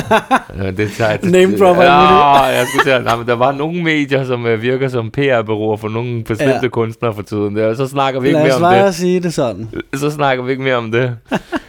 øhm, hvad hedder det? Når man oplever en masse succes, Mm. Og man lige pludselig, det, det kører bare rundt, og altså det, det var for sygt, det der, den raketfart, i- det går med, med, med, med på, i den periode, ikke? Så skal man også på et eller andet tidspunkt, som der så også sker for jer, så skal I ligesom gå jeres egen vej. Mm. Kid Kid, du ved, Top Gun, Top Gun, laver sit eget, Elok går sin egen vej, dit og dan. Hvordan har du set det, og hvordan har jeres forhold formet sig, og relationer og alle de her ting? Fordi I går jo op og laver den der sammen til Shape Records og alle de her ting, og du er jo gået din egen vej. Hvilket det er et lidt større spørgsmål. Mm. Men jeg synes, det er et rigtig spændende spørgsmål for alle fans derude af hele jeres rejse, og dig, og hele, altså også individualisterne i Shape Records og sådan noget. Altså, der skete jo et, et opbrud på et tidspunkt, Mm. hvor at, øh, jeg tror også for eksempel, Nikolas var den første sådan, øh, han var den første sådan præmiepony. Mm. Han var, ham, ham skubbede vi ligesom i start. Det var ham, der ligesom bang, slog Mm. døren ind, ikke? Mm. Og det er Chris- aldrig sjovt at stå bag i og være sådan, Det, Så- det, det, og så Christ, jeg findes også. jamen det er det, og klumpen var sådan måske ja. lidt næste med Faxi Ja. Kondi og sådan noget, og, og så du ved, så Det har Top mig slet ikke nævnt. Det er for sygt, jeg ikke nævner ham overhovedet. Han er jo også lavet altså, nogle jamen det, er det, men ting. det er det der med, at man, man griner jo bare ud, ikke? Jeg ved det, jeg ved Og så det er Top bare- Gun, jeg tror for ham at se, han stod også bag meget, ligesom mig, altså producer-wise, men han var også meget, du ved, med, med du ved, at skrive sange og lave sange, og har Mhm. været, du ved, han er så dygtig til, til at skrive sange, egentlig. Det er sjovt, du begynder at snakke om musik, så begynder studiet over i den anden side bare at gå i gang. Jamen, der, Det er bare der er folk, altid hvis et de kan høre lige pludselig baggrunden, så er det fordi, vi også sidder i et Der er liv i. Ja. Men, øh, og så var det ham, der ligesom skulle have den, på en eller anden måde. Så var det hans tur Mm. øh, til ligesom at, at, at lave sin egen ting, ikke? Og det gik jo også sygt godt. Mm. Og jeg tror, for, for dem at se, der er det, det er sværere for dem med, med egoer og at være i det samme felt, tror jeg, når man laver de, de, du ved, de samme ting og, mm-hmm. og skulle tænke på sig selv og sådan noget. Det var, det var meget nemmere for mig, fordi jeg tænkte bare, okay, nu øh, tror jeg lige, jeg skal fokusere lidt på Elok, Mm. men det, jeg skal på Europatur. Mm. Altså sådan, det, var- det er væk fra Danmark, og så for, for personligt for mig, der var det, der var det nemmere for mig ligesom at, at bare, du ved, gå min egen vej. Ikke? Mm. Jeg tror, det har været sværere for de andre, og ligesom at tænke på de andre. Mm. Hvordan tænker man på hinanden og sådan noget. Ikke? Mm. Men det var også meget sjovt, fordi så har der været sådan lidt, du ved, sådan nogle spændinger hele tiden. Det er naturligt jo. Det er det jo. Det er meget naturligt, især, altså, især for mænd og manddom og du ved, alle de her forskellige af stolthed er, du ved, ja. alt det her konkurrencegen og alt det her, og du ved, jeg synes bare nogle gange, at at det kunne være rart at høre nogle gange mennesker åbne lidt mere op omkring sådan nogle der ting, og ikke at gøre det til sådan et tabu som et nederlag eller eller andet, for det er jo top normalt. Det, det er det. Det Altså. er det der. Alle tænker tanker. ja, ja, ja, og, og alle kommer til at være i usikre og tidspunkter i deres liv, hvor det måske ikke går så godt, som de troede for dem selv, og det munder ud i, i negative øh, øh, handlingsmønstre omkring nogle ting, og det kan være på mange forskellige måder, men i stedet for sådan, at vi basher folk omkring det, så er det sådan lidt mere, måske federe at prøve at være sådan lidt, okay, lad os prøve at forstå, hvorfor folk egentlig er sådan her. Mm. 100, det, det tror jeg er noget, jeg lærer mere og mere, jo ældre jeg bliver. Ja. Det der med at se mere nuanceret på folk. Mm. Og selvom at de gør én ting, du ikke kan lide, Mm. Det går ikke, at du bare afskriver dem fuldstændig. Nej, nej, for det, nej. du ved, altså det er sådan, der er et menneske bagved med et helt liv og oplevelser. Ja, ja, ja. Og det er du nødt til at respektere også, ikke? Ja, det, altså jeg havde det sådan, jeg har altid syntes, Zlatan er fucking nice, ikke? Og så Nå. udtaler han så en kommentar, sådan, hvor han siger, ja, jeg synes bare, at LeBron skulle tige stille, og lade være med at begynde at snakke om politik, ikke? Ja. Og så er jeg sådan, at du er helt væk, Zlatan. Hvis der er nogen, der skal snakke om politik, så er det fucking atleter, Ja. du ved. De, de, De skal, en kæmpe stemme. og de snakker aldrig om noget. Nej, nej, nej, og, du og sådan, at der fik jeg den der. Men så Ja. igen, som du siger, skal jeg så synes, Zlatan er noget for life? Jamen, det kan du jo ikke. Fordi jeg har jo altid synes, han er fucking nice. Jamen, jo. det er det. Ja, det synes jeg er meget god point. Fordi nu om dagen, så er vi alt for hurtigt til at pege fingre af folk. Det er man lidt, Du ja. kan lave 100 gode ting, og så laver du en whack ting. Og så er du bare Du, ude. så er du bare ude. Altså, så er du bare, ja, du er whack. Især hvis du får en masse shitstorm, negativ mediedækning, ikke? Mm. Ja. Det er svært, ikke? Men hvad tænker du, så det var egentlig meget nemt for dig, ligesom at komme lidt ud af det og sådan noget. Hvor, men hvor, Jeg man, tror, kunne, man kunne også se det i musikbranchen på, på, andre steder, du ved, med ligesom, at der fandtes engang noget, der hed Molo jo. mm. Og du ved, nu findes det ikke mere. Ja. Gud ved hvorfor, det ved jeg ikke. Men øh, det er jo også ret interessant, det her med, at der sker noget kommer Men an, hvad vil dit råd være til sådan, du ved, at folk, der er i de her ting, og, når de så på et tidspunkt skal ligesom gå deres egen vej, hvad, hvad vil dit råd være til det? Fordi der var rigtig mange, der kommer til at stå i de der situationer. For du virker, grund til at spørge dig, det er, for mm. du Mm. virker jo meget afbalanceret, og meget sådan... Det, jeg tror, det handler om at have dig selv med i alle valg, du tager. Mm. Så hvis du har dig selv 100% med i valget omkring, at du lige har brug for at, lave din egen ting, så vil det blive forstået. Det vil det. Mm. Jeg tror, da mig og Nikolas for eksempel, vi lavede meget musik sammen, og jeg så gik min egen vej, der tror jeg også, der var lang tid, hvor at det var, man havde lyst til at lave noget sammen, men det var svært. Hver gang vi mødtes, var det svært. Okay. Øh, og det var svært måske for, jeg tror, Nikolas, du ved, det kan godt være, at han har synes, at det var måske røvhulsagtigt, at jeg ville fokusere så meget på mig selv, ikke? Mm. men det følte jeg bare, jeg var nødt til. Mm. Så allerede der, der kunne man godt måske tænke, det kunne være, at vi skulle have kommunikeret bedre, fordi at, det kunne være, at vi slet ikke skulle have prøvet så meget. Mm. Men det, altså, du ved, det gjorde man en gang imellem, så mødtes man, og så prøvede man. Det har jo taget lang så tid. kommunikation ligesom key. Det er det. Og det er som om, at vi har skulle være sådan her, og så nu har vi samlet os igen. Ja. Og øh, omkring sådan noget, jeg tror, vi lavede øh, bare dans. Ja. Øhm, lidt før det og sådan noget, vi begyndte at ses igen, bare for at spille rollespil. Ja, ja, Ikke for at lave musik. Ja, ja. Vi begyndte at fjerne den der forventning, som der lå fra tidlig chef, Ja. ja. om at når mig og Nicolas, så lavede vi en banger. Ja, ja, ja. Den fjernede vi, så spillede vi bare rollespil, drak bajer, og du ved, gik op i sådan nogle ting sammen. Og så lige så stille, så ramte man et studie igen, og så var det som om, at det var, altså bare dans blev lavet på øh, 8 timer. Ikke? Mm. ikke nogen forberedelse. Ind i studiet med Emil Kruse og hygge os, mm. Fordi vi har genfundet hinanden. Ikke? Så man skal bare acceptere realiteter, tror jeg. Mm. Hvis ikke lige man er der, så skal man bare acceptere det, og så kommunikere Og godt omkring nogle gange det. trække sig lidt for at få den gamle energi tilbage, hvis man er op, meget op og ned af hinanden hele tiden og sådan noget, ikke? Jamen det er det. Man skal aldrig have forventninger til, Mm. til forløber, tror jeg. Det bliver aldrig, som man, man tror. Det er rigtigt. Men altså, det er en svær, det er en svær kunst. Hvad er du egentlig mest stolt af i forhold til Chef Records? Jeg tror, at Hvis vi skal afslutte på den og komme videre. Ja, det er det. Jeg tror, at det jeg er mest stolt af, det er at inspirere folk generelt. Ja. Det har ikke noget med track at gøre. Jeg tror, det handler om det der med at vise folk, det der med at stå på egne ben, og øh, at du kommer længere med et netværk af gode venner, Mm. end med en pladekontrakt alene. Ved du jeg synes, I ikke får nok credit for, nu når jeg stiller dig spørgsmålet. I var nogle af dem i Danmark, som var med til at revolutionere sådan den der måde med at gå indie og independent, og du ved, det her med at sige, bror, vi er Chef Records. Mm. Vi er ikke alt det der major label og alt det her, alt det her. Det var sygt. Mm. Og det synes jeg sådan der, jeg føler ikke, at I får den credit for det. Nej, altså, Fordi at du, hvis du tager Sverige nu, ikke? Næsten alle i urban, ikke? Hvis man må bruge det ord nu om dagen. mm, Fordi man kan heller ikke kalde det, for jeg er også ligeglad, hvad, altså du ved.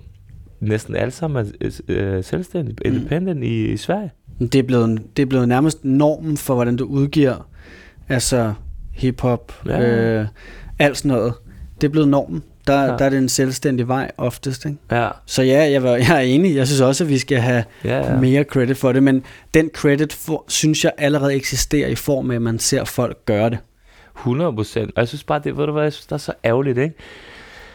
Åh, jeg synes, det er så ærgerligt, at den nymoderne sådan urban branche er blevet sådan en. Hvis jeg skal være den bedste, så skal jeg være nummer et på Spotify. Mm. Der er ikke meget punk over det. Det er det. Ja. Der er ikke den der, jeg skal være den bedste rapper, jeg skal være den øh, bedste lyriker, jeg skal være den bedste producer, jeg- jeg skal lave det rap, eller det, det beat, eller noget, som jeg ved går et. Eller det, du ved, man vil, man vil gerne se noget mere af den der... Det irriterer mig, det er det, der er, Ja, det irriterer mig, det er det, der er folks, det der, jeg er den bedste. Jeg er den bedste, det er fordi deres jeg er definition. Nummer, ja, præcis, ja. Ja. definitionen af at være den bedste er at gå over til at blive nummer et på Spotify. Og det er, for mig er det til at brække sig over. For, fordi når jeg kommer fra den verden, jeg kommer fra, du med, med rap og sådan noget, ikke? Og det kan jeg slet ikke have.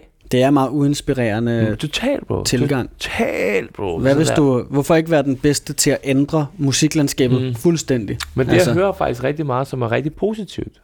Virkelig positivt. i, øh, jeg har lige været til møde med alle labels. Jeg har sådan en artist, jeg du skal til at arbejde med. Ikke? Det jeg hører lidt hos alle labels, det er, at nu er folk blevet lidt trætte af alt det der. Mm. Og der kan man se på sådan noget som Artie Artit, Mm. at han kan gå med den slags musik, han laver, som er totalt original, ikke? 100. gå rundt og sælge bare den ene koncert efter den anden, nomineringer, priser, du, alt Det er så stream. nice. Det er så nice at se, synes Det er jeg. så fedt at se. Det inspirerer jo også unge til, Ja. oh, jeg behøver sikkert At lave, lave det der. det der chart øh. Jeg kan også bare lave noget, for det er det, jeg bedst kan lide. Det Artie laver, det er også Ja. noget, jeg kan lide. Ja, Og det er der en fremtid i. Så Ja. inspirerer han ligesom folk til og at blive ved. med ikke? det, så er han også med til at inspirere det her, som vi snakker meget om nu. Det her med, du det her med at okay, shit, man, vi alle sammen laver fejl, og du jeg som han siger, jeg er den værste, du ved, på den sang, som jeg virkelig godt kan lide. Og det er det, jeg lagde mærke til på labelsen, de siger, at prøv her, og den artist, jeg havde med, er jo også lidt ala den vibe med lyrikken og whatever og sådan noget. Det er bare fedt, Mm. At de, de selv siger det nu. Fordi labels plejer altid at være meget bagud. Ja, det kan jeg love dig Kan du følge mig? Ja. Så at de allerede siger nu, at den nye wave er på vej til at substans, øh, det her med at bygge en kunstner, longevity, albums, alt det her, at det er på vej tilbage igen.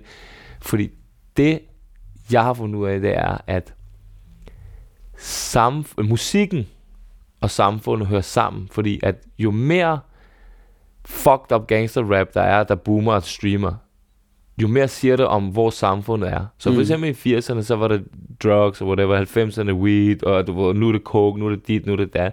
Jo mere tingene boomer, og jo større streamingen er inden for de her forskellige felter, jo mere siger det om, hvor samfundets stadie er Mm. lige nu. Ja, så når man ser, du ved, den unge Gen Z for Ja. eksempel. begynder lige pludselig at gå i, i, i, i, altså i, i den der mode, hvor det hedder at, at gå ind i og være en nerd omkring musik, som jeg jo totalt var og er, så betyder det for mig sådan lidt, okay, vi begynder at få en ny generation af mennesker, som øh, godt kan lide at fordybe sig. Jeg er totalt enig. Kan, kan du føle mig? Og det, Jeg er det gør totalt mig enig. så glad. Jeg synes, det er så nice at, at se, og jeg kan mærke det på den unge Ja. generation, Ja. når jeg ser kommentarspor, når jeg er ude Ja. til at spille koncerter. Jeg kan mærke, at de unge unge, Mm. de har sådan en helt anden måde at tilgå. Fordi at for det første, de kan calle, de vokser op i en digital verden, og de vokser op i en verden, hvor alt er markedsført. Mhm. Og den caller de sådan der. Mm. Så du kan ikke lave noget, som er markedsført smart Ja, til det var dem. nemmere før i tiden. Ja, folk de var dumme, og de, havde Ja. ikke rigtig, de var ikke så vant til at blive snydt af et Ja, ja, ja. PR-firma.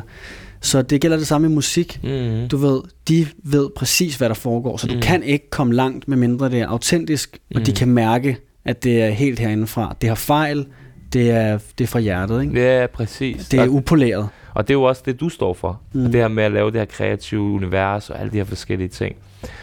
Fucking glad for det. Du får lige den her, fordi at, uh, det er to musikelskere, ikke? Mm, du, får præcis. lige, du kommer lige ud med, med hjertet, ikke? Ja.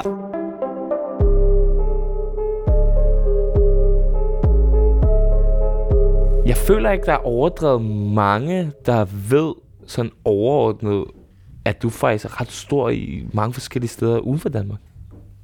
Eller føler du det selv? ja, det ved jeg ikke. Altså, om, jeg ved ikke, hvordan man, hvordan man betegner det nu i sådan en digital verden. Ja.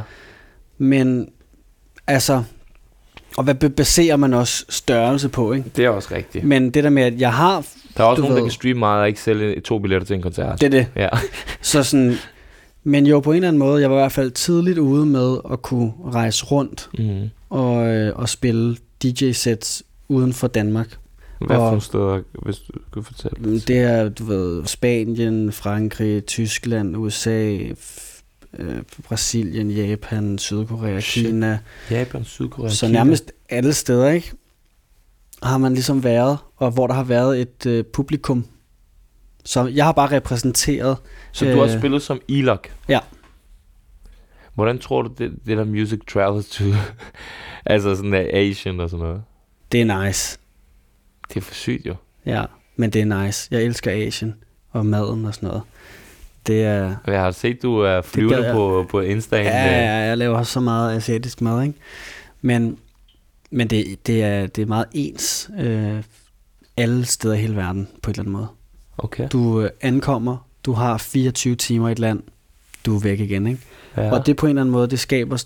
Jeg kan godt hvordan lide den måde. folk forskelligt? Det er meget forskelligt. Ja. Det er meget forskelligt. For eksempel Japan. Ja. Der er folk sådan lidt... de er helt, i deres helt egen verden, men de går ekstremt meget op i, at du er der. Øh, jeg er kommet fra Europa. Det synes de er kæmpestort. Ja. Du ved, de synes, det er vildt. Og de, de fester ikke på sådan en rowdy, du ved, vi skal bare smadre igennem og hakke hinanden ned måde. De fester på en meget mere sådan...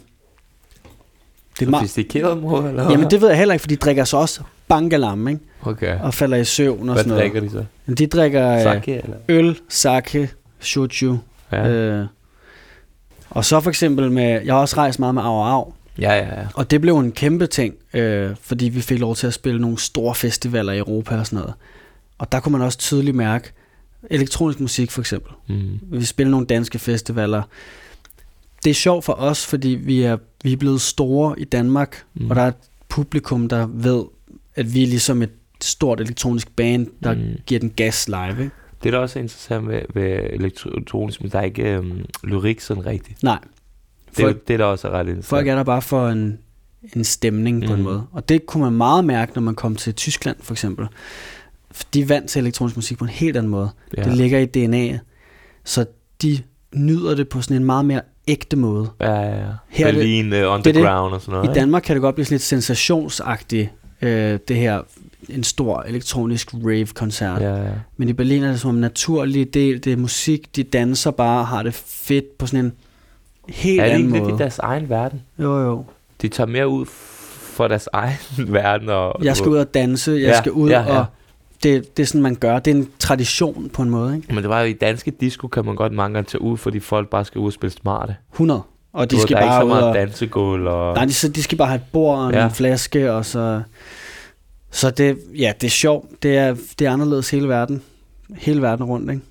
Det sted, der er lammest, vil jeg sige, det er nok på Los Angeles. Det, du får den her.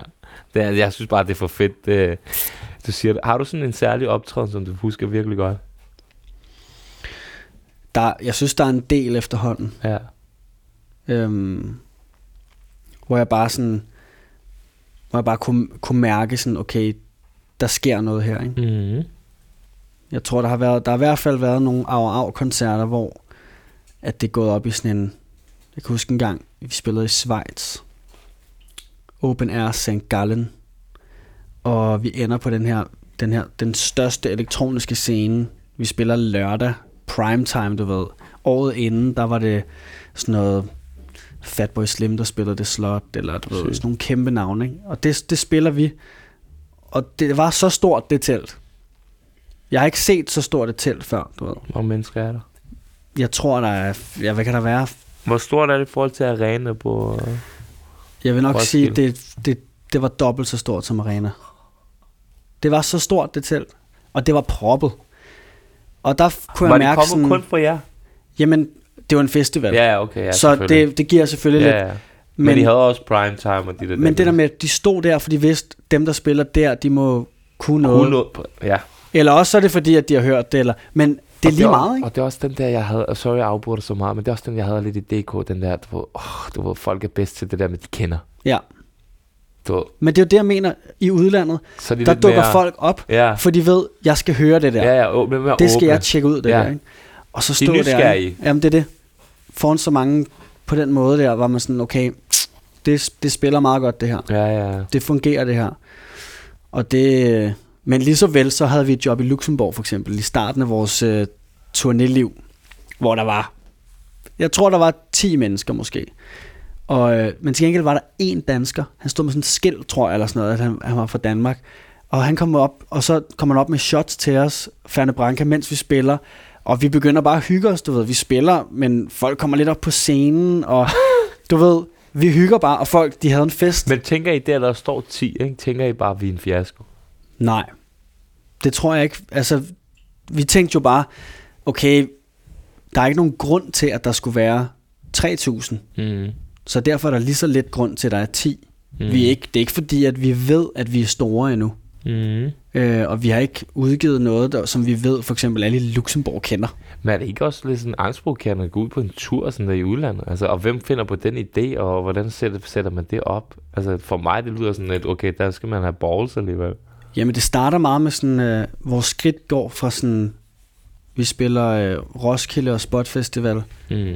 Og på Spot Festival bliver man lige snappet op, så vi spiller noget, der hedder Eurosonic Festival for eksempel. Mm-hmm. Både Spot og Eurosonic, det er de her Ja, showcase fordi de forskellige booker så render rundt til og ligesom scouter lidt og sådan noget. Så på grund af de jobs har nogle scouts set, okay, det er meget fedt, det skal Ja. ja. være på vores festival det der. Okay, okay. Og så har vi en booker, som så samler det og siger, drenge, vi har fået jobs fra bum, bum, bum, bum, bum. Mm-hmm. Er I klar? Og så er det bare derudad. Altså, jeg tror ikke, man tænker så meget over, om det er nervepirrende eller ej. Fordi bare det at få lov til at rejse og spille musik, privilegeret. det er et privilegie, som jeg... Altså, det er det vildeste. Ja. Det er så fedt. Med ens venner. Jeg kan godt forstå, at folk er misundelige på musikere. Ja, 100. Jeg forstår det også godt. Ærligt. Bare rejse rundt, drikke bajer, og så blive hentet, og så spille, og du laver en hobby. Det er sjovt, fordi det at være musiker, det er topfrihed jo. Mm. Fordi du at være fodboldspiller, du ved, det er godt, at du tjener fucking mange penge, ikke?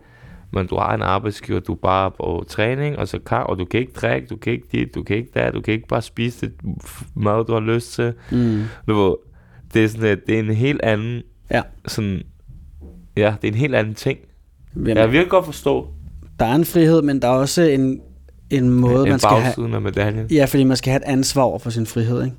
Ja, ja. Og det bliver du nødt til at have, fordi ellers så brænder du Er fuldstændig det ikke for sammen. ikke? psykosvært, det der med, at ting går godt, og det dat, men du er ikke aldrig 100% sikker, at det næste, du udgiver. Det er ligesom tøjkollektion, for eksempel. Mm. Du, du kan lave 10 gode tøjkollektioner, boomer bare for dit brand, men hvis du laver en, der går whack, fordi du ikke lige rammer øh, moden, eller whatever, eller brandet, I har solgt mm. Jer selv lidt ud, fordi I begyndte at gøre et eller andet forkert i hvert fald.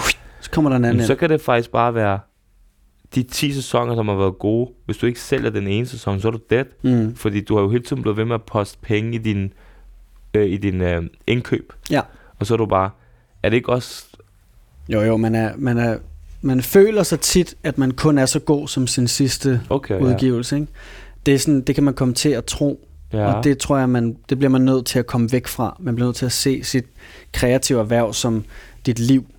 Der er ikke, du går ikke på pension, for eksempel. Så du kan ikke, ja. du kan ikke stille dig op øh, så stringent. Men, Men burde der ikke være... Ja, sorry. mm, Bare sig det.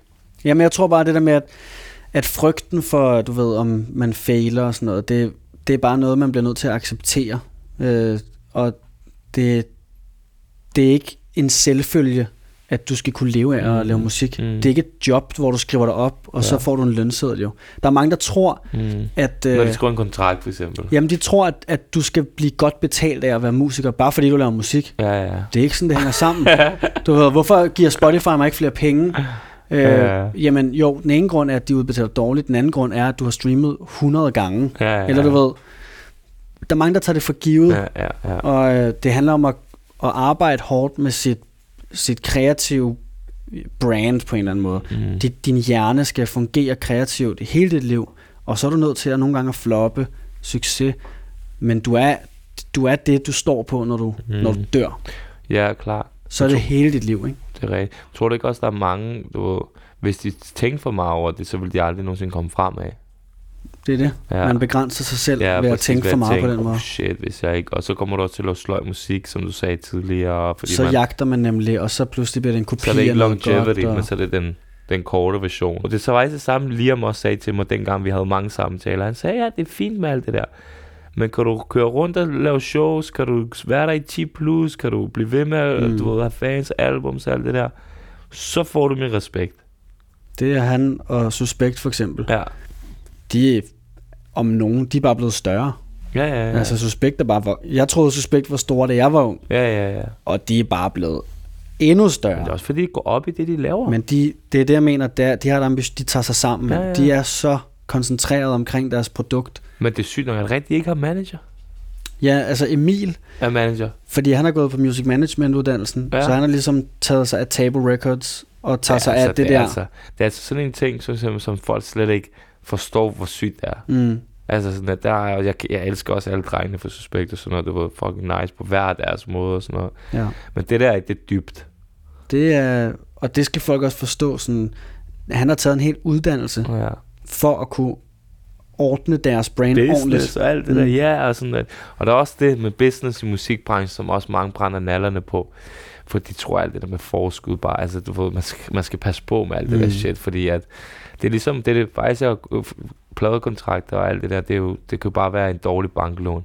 Ja, 100. Virkelig dårligt. Det er virkelig dårligt. Ja. Men, men synes du ikke også bare generelt, sådan at nu snakker du om pension før og sådan noget, synes du ikke generelt, der ikke er nok learning og information til unge artister og musikere og sådan noget omkring, hvad det er for nogle ting. For eksempel, så starter folk øh, og laver et eller andet hit, så, så ved de ikke, der er noget, der hedder Koda og Grammix og, og, du ved, og alle de her forskellige ting.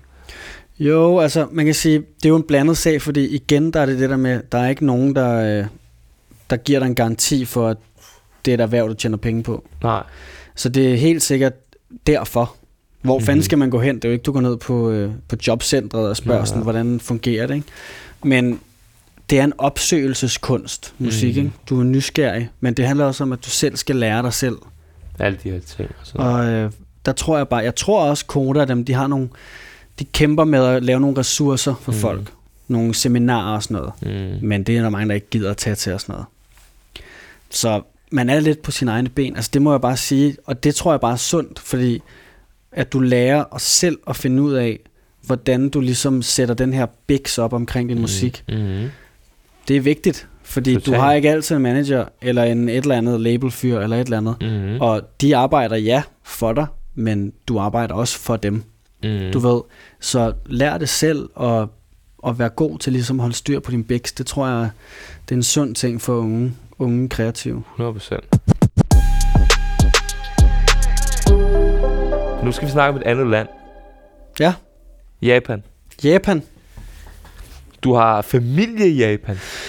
Ja, altså, jeg har en, både min, øhm, min mors bror øh, og hans mor, Ja. som ikke er min mor, mormor, Mm. men du ved, det hænger slet kringlet sammen. Mm. Det er Tove, hun har været med i sådan en DR-dokumentar, sådan en gammel øh, modstandsbevægelse, Okay. ret sej dame. Mm. Hun flyttede til Japan for mange år siden. Øh, Så hele mit liv, tror jeg, at du ved, der har, der har der boet nogle familiemedlemmer i Kyoto. Mm. Og det har ligesom bare gjort, at automatisk, så har jeg fået sådan et tilhørsforhold til Mhm. mm. det. Der blev sendt gaver fra Japan. Øh, du ved, mangablade eller japansk slik eller et eller andet. Mm. Min Mhm. mor havde været i Japan og kommer hjem med ting. Så den der sådan fascination af japanske ting, jamen den havde jeg sådan, den havde jeg rimelig meget inden fra, start, fra barns ben af. Mm. Mm-hmm. Og så der går ikke lang tid før, så kommer sådan noget Dragon Ball, alle sådan nogle ting. Ja, ja, ja. Men der var jeg allerede i fuld gang, så jeg synes, jeg synes bare, det var fedt. Altså sådan, let's go, ikke? Og så den der japanofili, jeg måske har, den er Er bare... det en ting, eller er det sådan en sygdom? Eller? Jeg tror, hvad er det? Man siger, hvis man oh, er frank... sorry. Oh, det er okay. Hvis man er frankofil, du ved, så kan man godt lide at være i Paris. Og... Ja, okay. Jeg er nok japanofil, tror jeg, ikke? Jeg er meget, meget, meget interesseret i, i Japan, og både kultur, mad, øh, det sociale samfund, struktur, de har. Der er mange spændende ting, synes jeg. Øhm, Du bliver nødt til at fortælle mig lidt mere om det, fordi jeg har sådan en bucket list, der hedder, der er tre lande, jeg rigtig gerne vil besøge. Ikke? mm. Det er Japan, Island, og så var det faktisk et, et sted i Afrika, du ved, men så har jeg faktisk været i Uganda i 20 dage, og det var helt hjernedødt. Det så jeg godt. Men Japan er faktisk en af dem. Ja. Øh, er det rigtigt sådan, at det man hører omkring, at man kan lægge sin bærbar, du ved, gå på toilettet, gå, komme tilbage, den er der stadigvæk. Ja. Ja, men det er meget rigtigt. Ja. Det kan være, der er sket en lille ændring i, hvordan det er nogle få steder i, sådan, i Tokyo, du ved, ja. sådan nogle rigtige... Ja. Men i stort set, så er det set så ned på at stjæle Mm. øh, i Japan, at, at det vil ikke være det værd. Du ved, der er et, der er et æreskodex i Japan, Ja. som er meget strengt øh, i forhold til, altså hvordan man ligesom begår sig øh, med andre mennesker. Og jeg tror, for eksempel det der med, at man, du stjæler ikke, det er det mest æreløse, du kan gøre. ja. Øhm, Men er det også rigtigt det der med, at de er totalt flinke? meget, meget, og de er for flinke. Og så er det sådan noget med, at så, når de går lidt rundt om hjørnet, så er det sådan, puh, ham der, ikke? Ja. Men det, altså selvfølgelig. Med, altså sådan, Men de, du ved, det, for mig at se, der er det sådan, Danmark og Japan er to ja. fuldstændig modsætninger. Ikke? ja, ja. Øhm, og jeg kan også godt se, at jo, den japanske vibe, den kan også blive for meget. Det kan Ja. også blive for flinkt. ja. Men, Men, det, det er jo med, det, der er forskellen på Thailand og Bali. Ja. Ja. Bali, der er de alt for flinke. I Thailand er de lige, lige tilpas flinke. Ja. det der med, Man skal have- kuffert. Jeg, bro, jeg kan godt tage min egen kuffert. Jamen, det er det. Forstår du, hvad jeg mener? Det, det kan jeg godt. I Japan jeg er det også ikke- noget, du ved, der er på et tidspunkt, så vi spørger bare om vej, når Ja. ja. vi, og så ham der, øh, sådan en businessman, Mm.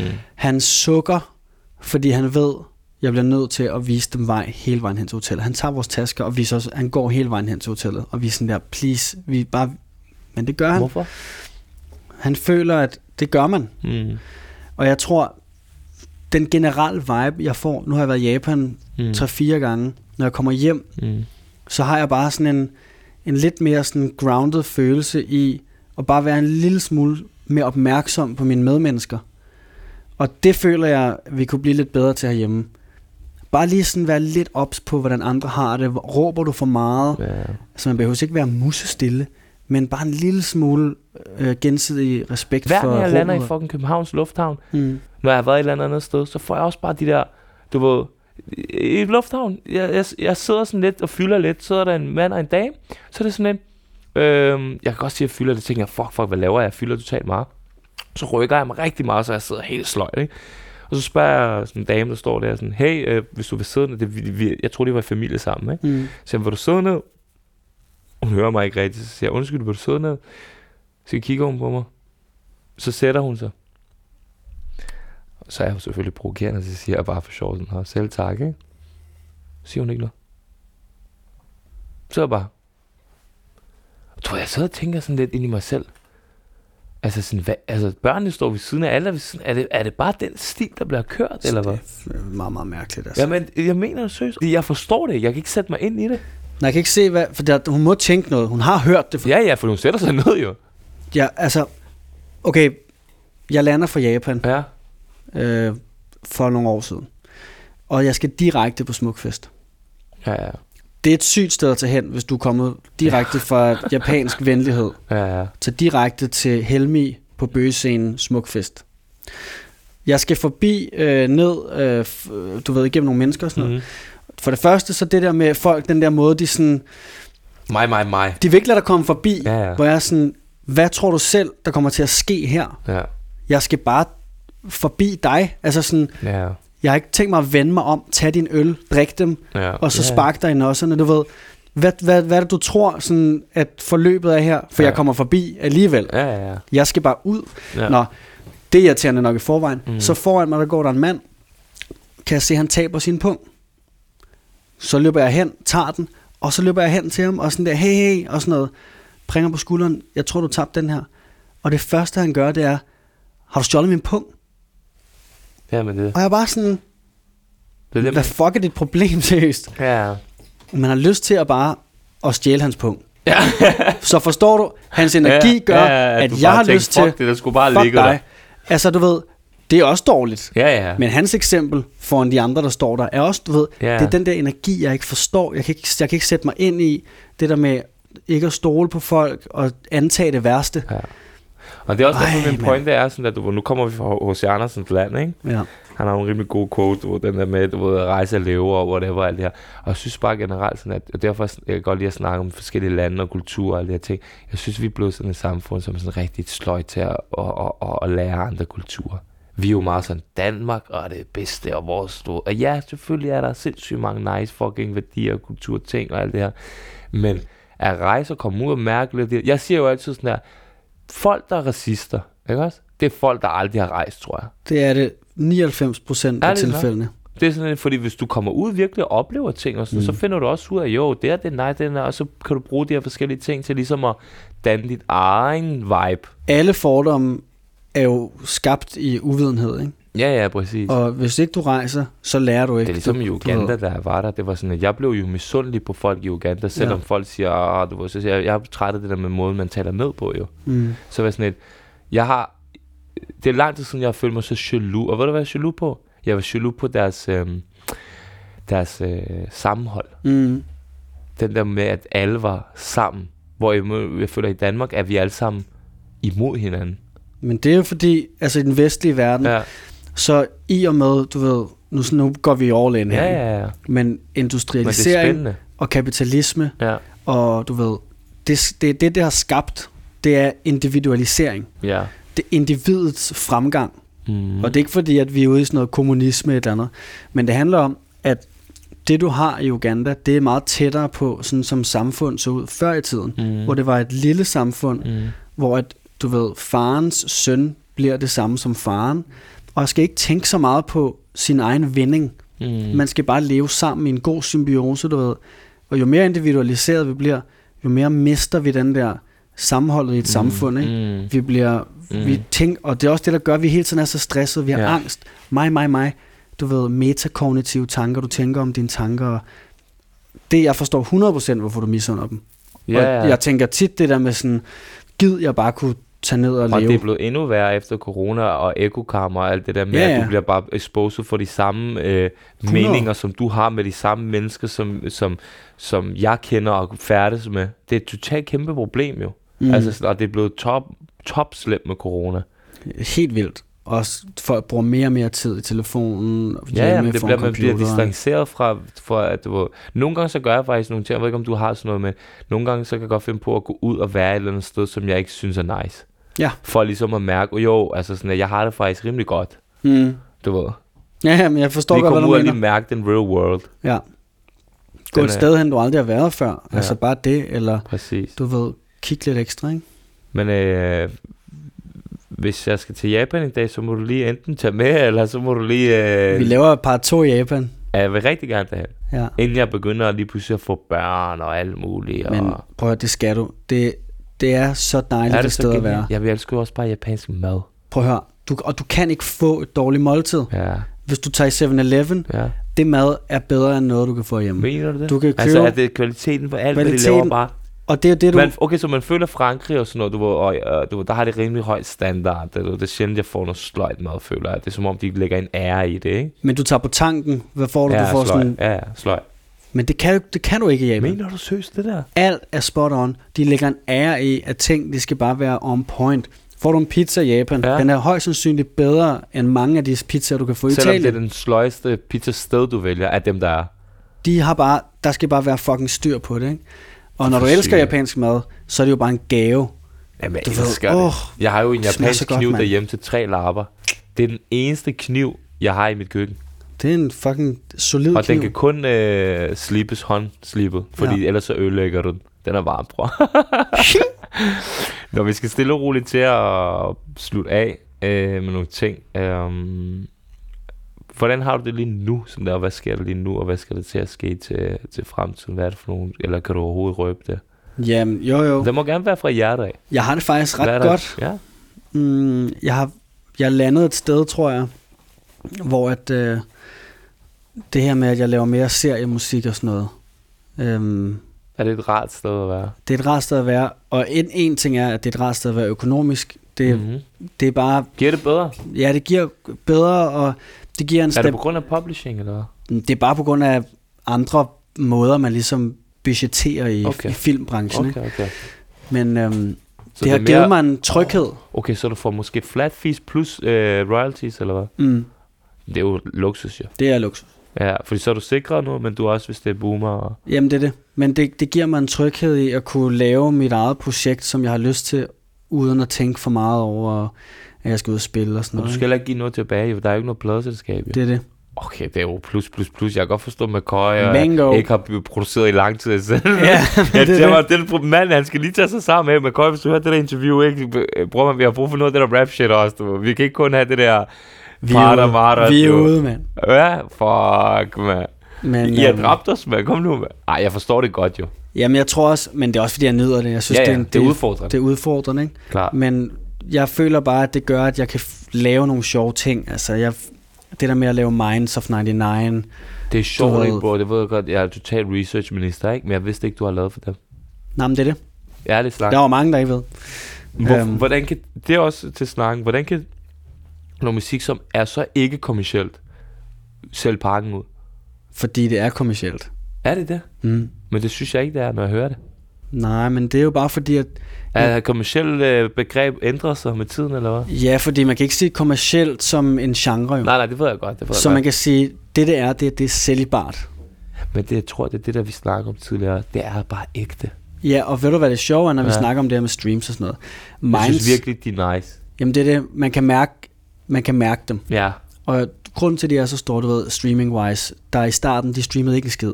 Men deres koncerter, de var de sygeste. Ja, Så den måde, det er bygget op på, ligesom Suspekt for eksempel, ja, det er bare at være so- solide koncerter, ja. og så pludselig, så kommer det hele, bum, bum, bum, bum, bum, så er der pakken, og nu streamer de. Er det sygt, at du har produceret for dem den slags musik. Ja, men det er også det, som, hvis du dykker ned i min hjerne, så Ja. Hører jeg sindssygt meget rock også. Ja, jeg ja, hører ja. rigtig meget indie, alternativ, altså, men jeg har aldrig haft et sted, jeg kunne formidle det, så da de spurgte, om vi skulle lave noget sammen, der var bare sådan, let's go, jeg er wow. så klar, ikke? Og øh, det har været virkelig fedt samarbejde lige siden. Men du ved, det er det, jeg mener, det der med at kunne branche ud, og ikke bare være én ting, Mm. Og bare være, at jeg føler, jeg er et godt sted nu, hvor at vi med Au Au, vi laver også filmmusik, jeg laver filmmusik, jeg laver e-log, øh, Mm. mig og min far, vi laver strygearrangementer, du ved, jeg sidder med tv-serier. Altså, jeg Hvad føler, med alt det, der ikke har noget med erhvervet at gøre? Jamen, der er jeg bare et rigtig godt sted, fordi at mig og min kæreste, vi har været sammen i syv år. Mm. Vi er lige flyttet til en større lejlighed. Mm. Vi har en sød hund. Du ved, jeg kan bare mærke, at jeg, der har, jeg har det rart i mm. mit forhold også. Du ved, der er ro på. Passer du også mere dig selv og sådan noget, i forhold til andre, øh, i forhold til, man var yngre, man skulle altid lige markere lidt, være der i rigtige steder, og du ved, sørge for, at man var varm, og du ved, alt det der. Hun, altså hele den der med at, at skulle have FOMO for eksempel og sådan noget. Hvad for noget? FOMO. Og FOMO, ja. Jeg tror du sagde former, så tænkte jeg, hvad snakker du om? sådan. Ja, der, du ved. det er sgu ikke en øh, kvindelig popstjerne, jeg interviewer.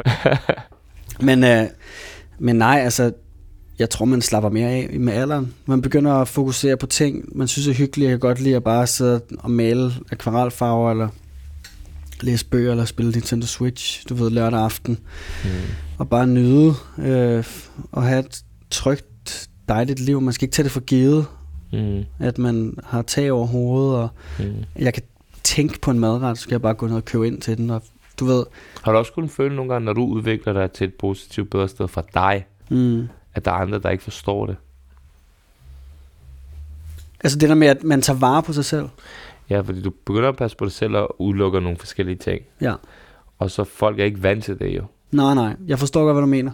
Og så er det sådan, du de kan ikke rigtig forstå det, og så, du hvis det ikke bliver kommunikeret ordentligt, så bliver det til sådan noget, mm. uh, så mister man venner og mister relationer, fordi, eller de er ikke lige så tight måske, som det var engang. Og, Jeg tror på en eller anden måde, hvis man er heldig nok og har haft venskaber, der har varet lang tid, mm. og jeg føler mig meget heldig med mine venner. Mm. Det har været der, nogle af dem i, du ved, 18 år, vil jeg Mm. nærmest sige. Ikke? så der føler jeg, at jeg er tryg i, at sådan er det bare. Mm. Det må, man må gerne melde fra lidt, man må gerne tabe lidt ud. Mm. Øhm, men, Så I har den der med lige meget, hvor lang tid der er gået, så, Så- er det den samme hver gang. Præcis. Jamen, det fucking vigtigt. Det er vigtigt. Der har man også med nogle bestemte, så er der nogle andre, som er lidt mere Ja, ja. du er bundet på, at man skal bare have den her kerne her. ja. Jeg fucker bare ikke så meget med det. Det stiller, jeg synes, folk stiller for store krav, forstår du, mener? Men det, og det, man, man skal ikke stille krav til hinanden, egentlig. Nej. Man skylder ikke hinanden noget Ja, ja. i, i, i bunden. Og så, så længe man har et godt hjerte, og man, du ved, elsker venner, som man Mm, selv vil elskes, Mm. Du ved, er der for hinanden, ikke? Mm. Så, øh, så er alt forståeligt. Hvis en ven, for eksempel, man skal Ja. altid tænke, hvordan, hvis min bedste ven, han Mm. mm. pludselig bare valgte at fokusere på sig selv, mm. og du ved, gå under radaren i et år eller et eller andet. Mm. Jamen, det er jo ikke rigtet mod mig. Mm. Det er ikke, det Nej, er ikke nej, skid med mig at gøre. Præcis. Så selvfølgelig skal jeg respektere det. Ikke? Klar. Og hvad med fremtidsmæssigt? Er det lidt den samme vej, det bare skal gå, eller er det noget lidt anderledes, eller hvad tænker du? Skal du ud og lave Elox øh, foredrag om øh, succes i lyde? Jeg skal begynde at lave sådan nogle TED-talks. ja, ja, totalt. Nej, Ej, du kunne prøv at- faktisk godt lave nogle skøre nogle i forhold til at producere og sådan noget. Ja, ja. Men du skal ikke give for mange af de der... Jeg skal ikke give mine tricks. Ja, ja, ej, ja, det kunne du ikke. Jeg tror bare, jeg, jeg kommer til at lave flere film og serier. Ja, Jeg kan mærke, det er en vej, jeg går ind i nu, ja. ja, som fylder mere og mere. Nu har jeg nu er jeg i gang med Borgen, der kommer ud her snart. okay, Jeg har lavet Netflix-serier. Der kommer en ny Netflix-serie. okay. Altså, du ved, jeg kan bare mærke sådan, Er local Netflix? ja, Okay. Ja, At de der er sk- begyndt der at sker nogle at ting, ikke? gå amok med alle mulige forskellige ting. Det er nice at se, at så stor en fedt. virksomhed kommer og markerer lokalt. Det, det er vigtigt. Fuck, hvor nice, man. og som, ja, det, jeg kan bare mærke, at det er, en, det er et sted, jeg godt kan lide at være. Så alt det andet kan blive mine Mhm. mm. sideprojekter. Mm. Ikke? Måske så bliver Elok mit hovedprojekt igen om fem år. Ja. Det ved jeg ikke igen, som da vi snakkede Ja. om, lige da vi startede, det er en Ja. legekasse. Ja, ja, præcis. Så ja.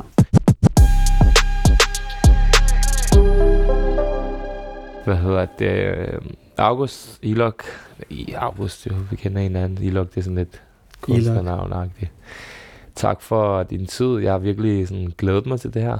Øh, det har været psyko fedt at sådan lære dig bedre at kende. Du, var- det var bare så godt, du kunne mærke. Jeg har altid virkelig sådan været vild med det, du laver, og den stil, du er mere også som person også, og den, den energi, du giver til folk, og jeg synes, jeg har virkelig oplevet meget i den der branche, at der kan være rigtig meget arrogance og rigtig meget... Men arrogance kommer også meget i sidste ende af at lave selvværd. Det gør Du det. og det, det er også okay, du ved, og sådan, jeg, men ja, du vil så bare sige, du vil tak for din tid, og tak for, at du, du er den, du er, du er med til at inspirere folk. Og der, øh, der tror jeg bare, der, jeg tror bare, der er super mange, der kommer til at lytte til dig og tænke sådan, okay, sygt nok, fordi vi, du dropper en masse snigeren ting, og bare lærer dig lidt bedre at kende, ikke? Det er lige måde, mand. Jeg Så- tror også, en sidste anekdote, Ja. fordi når vi snakker om at inspirere og sådan noget, Hmm. og du snakker tidligere om det der med i Danmark at give skulderklap og sådan noget. Ja, ja. Fordi jeg husker ret tydeligt, at på et tidspunkt, så øh, skal jeg på min første Europatur, Mm. hvor jeg lægger en masse jobs op. Du ved, jeg skal til Tel Aviv, London, bla bla bla bla bla. Og der kan jeg huske, du Mm. var den første til ligesom at bare skrive ud af det blå. Mm. Fuck, hvor er det sygt. Hvor er det vildt, det du har gang i. Mm. Altså sådan, du er anerkendt ligesom noget for mig, Mm. øh, uden at du havde nogen vending i det. Ja. Du er fucking ligeglad med elektronisk musik, Ja, ja. og i bund og grund også på daværende tidspunkt, så er du, Jeg har ikke nogen relation i forhold til business med dig. det, eller er det, du har ikke nogen aktie i det, Ja, og du rækker ud ligesom bare for at sige, jeg ser det der, ja. og det er fucking stærkt, Mm. og det tror jeg, man kan lære mere af. Altså det der med at bare sådan, og det er jo lige meget om det er musik. ja, ja. Det handler bare om, at man, man ser folk, der, der uh, kommer ud og Ja. åbner sig mm. med noget, de godt mm. kan lide, og så skal man bare være sådan der, det er fucking blæret det Vi der. skal, og det er super vigtigt at blive bedre til at rose hinanden. Mm. Fordi nogle gange, så tror folk seriøst, at folk er supermænd, jo. At alle mennesker, jeg tror selv sådan som The Weeknd, for eksempel, man kan høre det i hans musik, han er kæmpe stor Drake, whatever. Alle mennesker er rundt med deres usikkerhed og deres stil. Og jeg tror faktisk, jo større du bliver, jo slemmere bliver det. Du slipper ikke. Ja, ja. Du Så slipper du ved, aldrig. Sådan en besked, som du, ved, som du siger det der, jeg kan ikke lige huske det, men det, det er typisk mig at gøre det. Hvis jeg virkelig føler for det, så gør jeg det. Til gengæld, så er der også det her med mig. Jeg gør det ikke fake. Nej, nej. Jeg gør det ikke for, at du ved, et eller andet. Du ved, Jamen, der er der rigtig det mange, det, der, der, ligesom mener, ikke? gør. Du har ikke en aktie i Nej, mit nej, musik eller noget? Overhovedet ikke. Der er ikke noget, der hedder, åh, om en uge, så skriver jeg til dig og siger, hvad så, Ila, skal du lige, du Ja. ved, komme herover og DJ, fordi et eller andet. Bare sådan lidt, bro, du gør det godt, acknowledge side. Jeg ved, hvor hårdt arbejde det er. Jeg ved, hvor mange timer, der ligger bag. Jeg ved, hvor mange tanker, der har ligget bag i det. Jeg ved, hvor mange gange, man har siddet og været sådan, jeg er ved at falde- gå på røven, whatever. Jeg har sat sig alt det der. Det er også derfor, jeg siger til folk med, med butikker, når jeg selv været selvstændig og sådan noget. Når folk begynder at sige til mig, åh, oh, men jeg giver dig gratis et eller andet. Det er fedt, du siger det, tak, men hvis du har en sandwichforretning eller whatever, så køber jeg. Mm. Og jeg køber til fuld pris. Og så kan det godt være, at nogle gange så er de stadig, så siger de, åh, du får lige 20%. Ah, okay, så mødes vi måske på halvvejen. Okay. Du ved, ikke? Men det der, ikke? Hvis alle bare, du ved, Men rose folk, det, det, Ja. det er... Og det der, du siger med usikkerhed, altså det er, en, det er vigtig knowledge, det her. kæmpe. Fordi- Alle mennesker render rundt med et eller andet hver dag, ikke? Ja, ja, præcis. Og det der med bare, du ved, Men, det her, du har sagt for, hvad, det er måske otte år siden, Ja, det husker jeg jo stadigvæk. præcis. Altså det der med, hvor meget det fylder at få en, øh, en uop, hvad, hvad kalder man det, en uventet, uopfordret, uopfordret kompliment. Ja, på et eller andet. det kan bare gøre en dag så god. Ja, også fordi nogle gange render man faktisk rundt og tror, at der er nogle mennesker, der ikke... Man tror, der er nogen, der hader en. ja, Du kan, ja. Der er mange, der render rundt og tror, at alle er imod en. Men det har jeg jo af- virkelig troet rigtig meget, indtil jeg fandt ud af sådan lidt, bro, folk lever også deres eget liv. Kunne jeg huske, at jeg begyndte at sige til mig selv. Folk giver ikke en fuck for dig. Ja, men sådan lidt. Det er det. Ja, altså folk lever også deres eget liv, bro. Ja. Altså sådan, det er ikke alle, der tænker ligesom du gør. Nej. Jeg er jo meget sådan, jeg tænker over alt. Ja. Øh, På, på alt. På alt, på alt. På, du ved, jeg er virkelig sådan out there, ikke? Altså sådan 99 i vision i FIFA, ikke? Du ved, ikke? Kan du føle mig sådan der? Og det er bare ikke alle, der er sådan. Og det er ikke, fordi jeg siger, det ene er godt, og det andet. Fordi det har også været en hemsko for mig. Mm. Fordi hvis du skal være alt for alle, så er du ikke... Altså, forstår Noget for dig selv. Ja, eller for nogen. Ja, ja, noget for nogen, ja. ja, præcis. Men igen, det er også det der med at, at, at trække sig selv lidt væk fra at være centrum. Nogle gange, så kan man, man, man begynder at tænke over, hvad andre tænker hele tiden. Mm. Og tit, så skal man bare huske, tit så, så giver folk ikke en fuck. Nej, nej, præcis. Du ved, de, de dealer med deres eget, hvad skal de Ja. spise til aftensmad? Ja, men også ens fejl. Ja. Nogle gange så folk tænker over din fejl en dag. Måske tre sekunder. Ja, ja, ikke Så er engang en dag faktisk. Jeg siger, i 10 minutter, og så Det- dagen efter, så er den done. Det er sygt så usikker, man kan være på noget, som ingen giver en fuck for, ikke? Præcis. Ja. ja, Skål ja. i vand, Skål. Det var fandme hyggeligt, mand. 100%. Og tak til alle, der har lyttet med. Det var en fornøjelse. Og ja, som sagt, altid del den med dine venner. Giv den en øh, stjerne eller to, eller fem. Fem. Fem. Eller, der har i hvert fald været mange fem stjerner. Mm. Og så bare fyr den af. Det var det. Skolitos.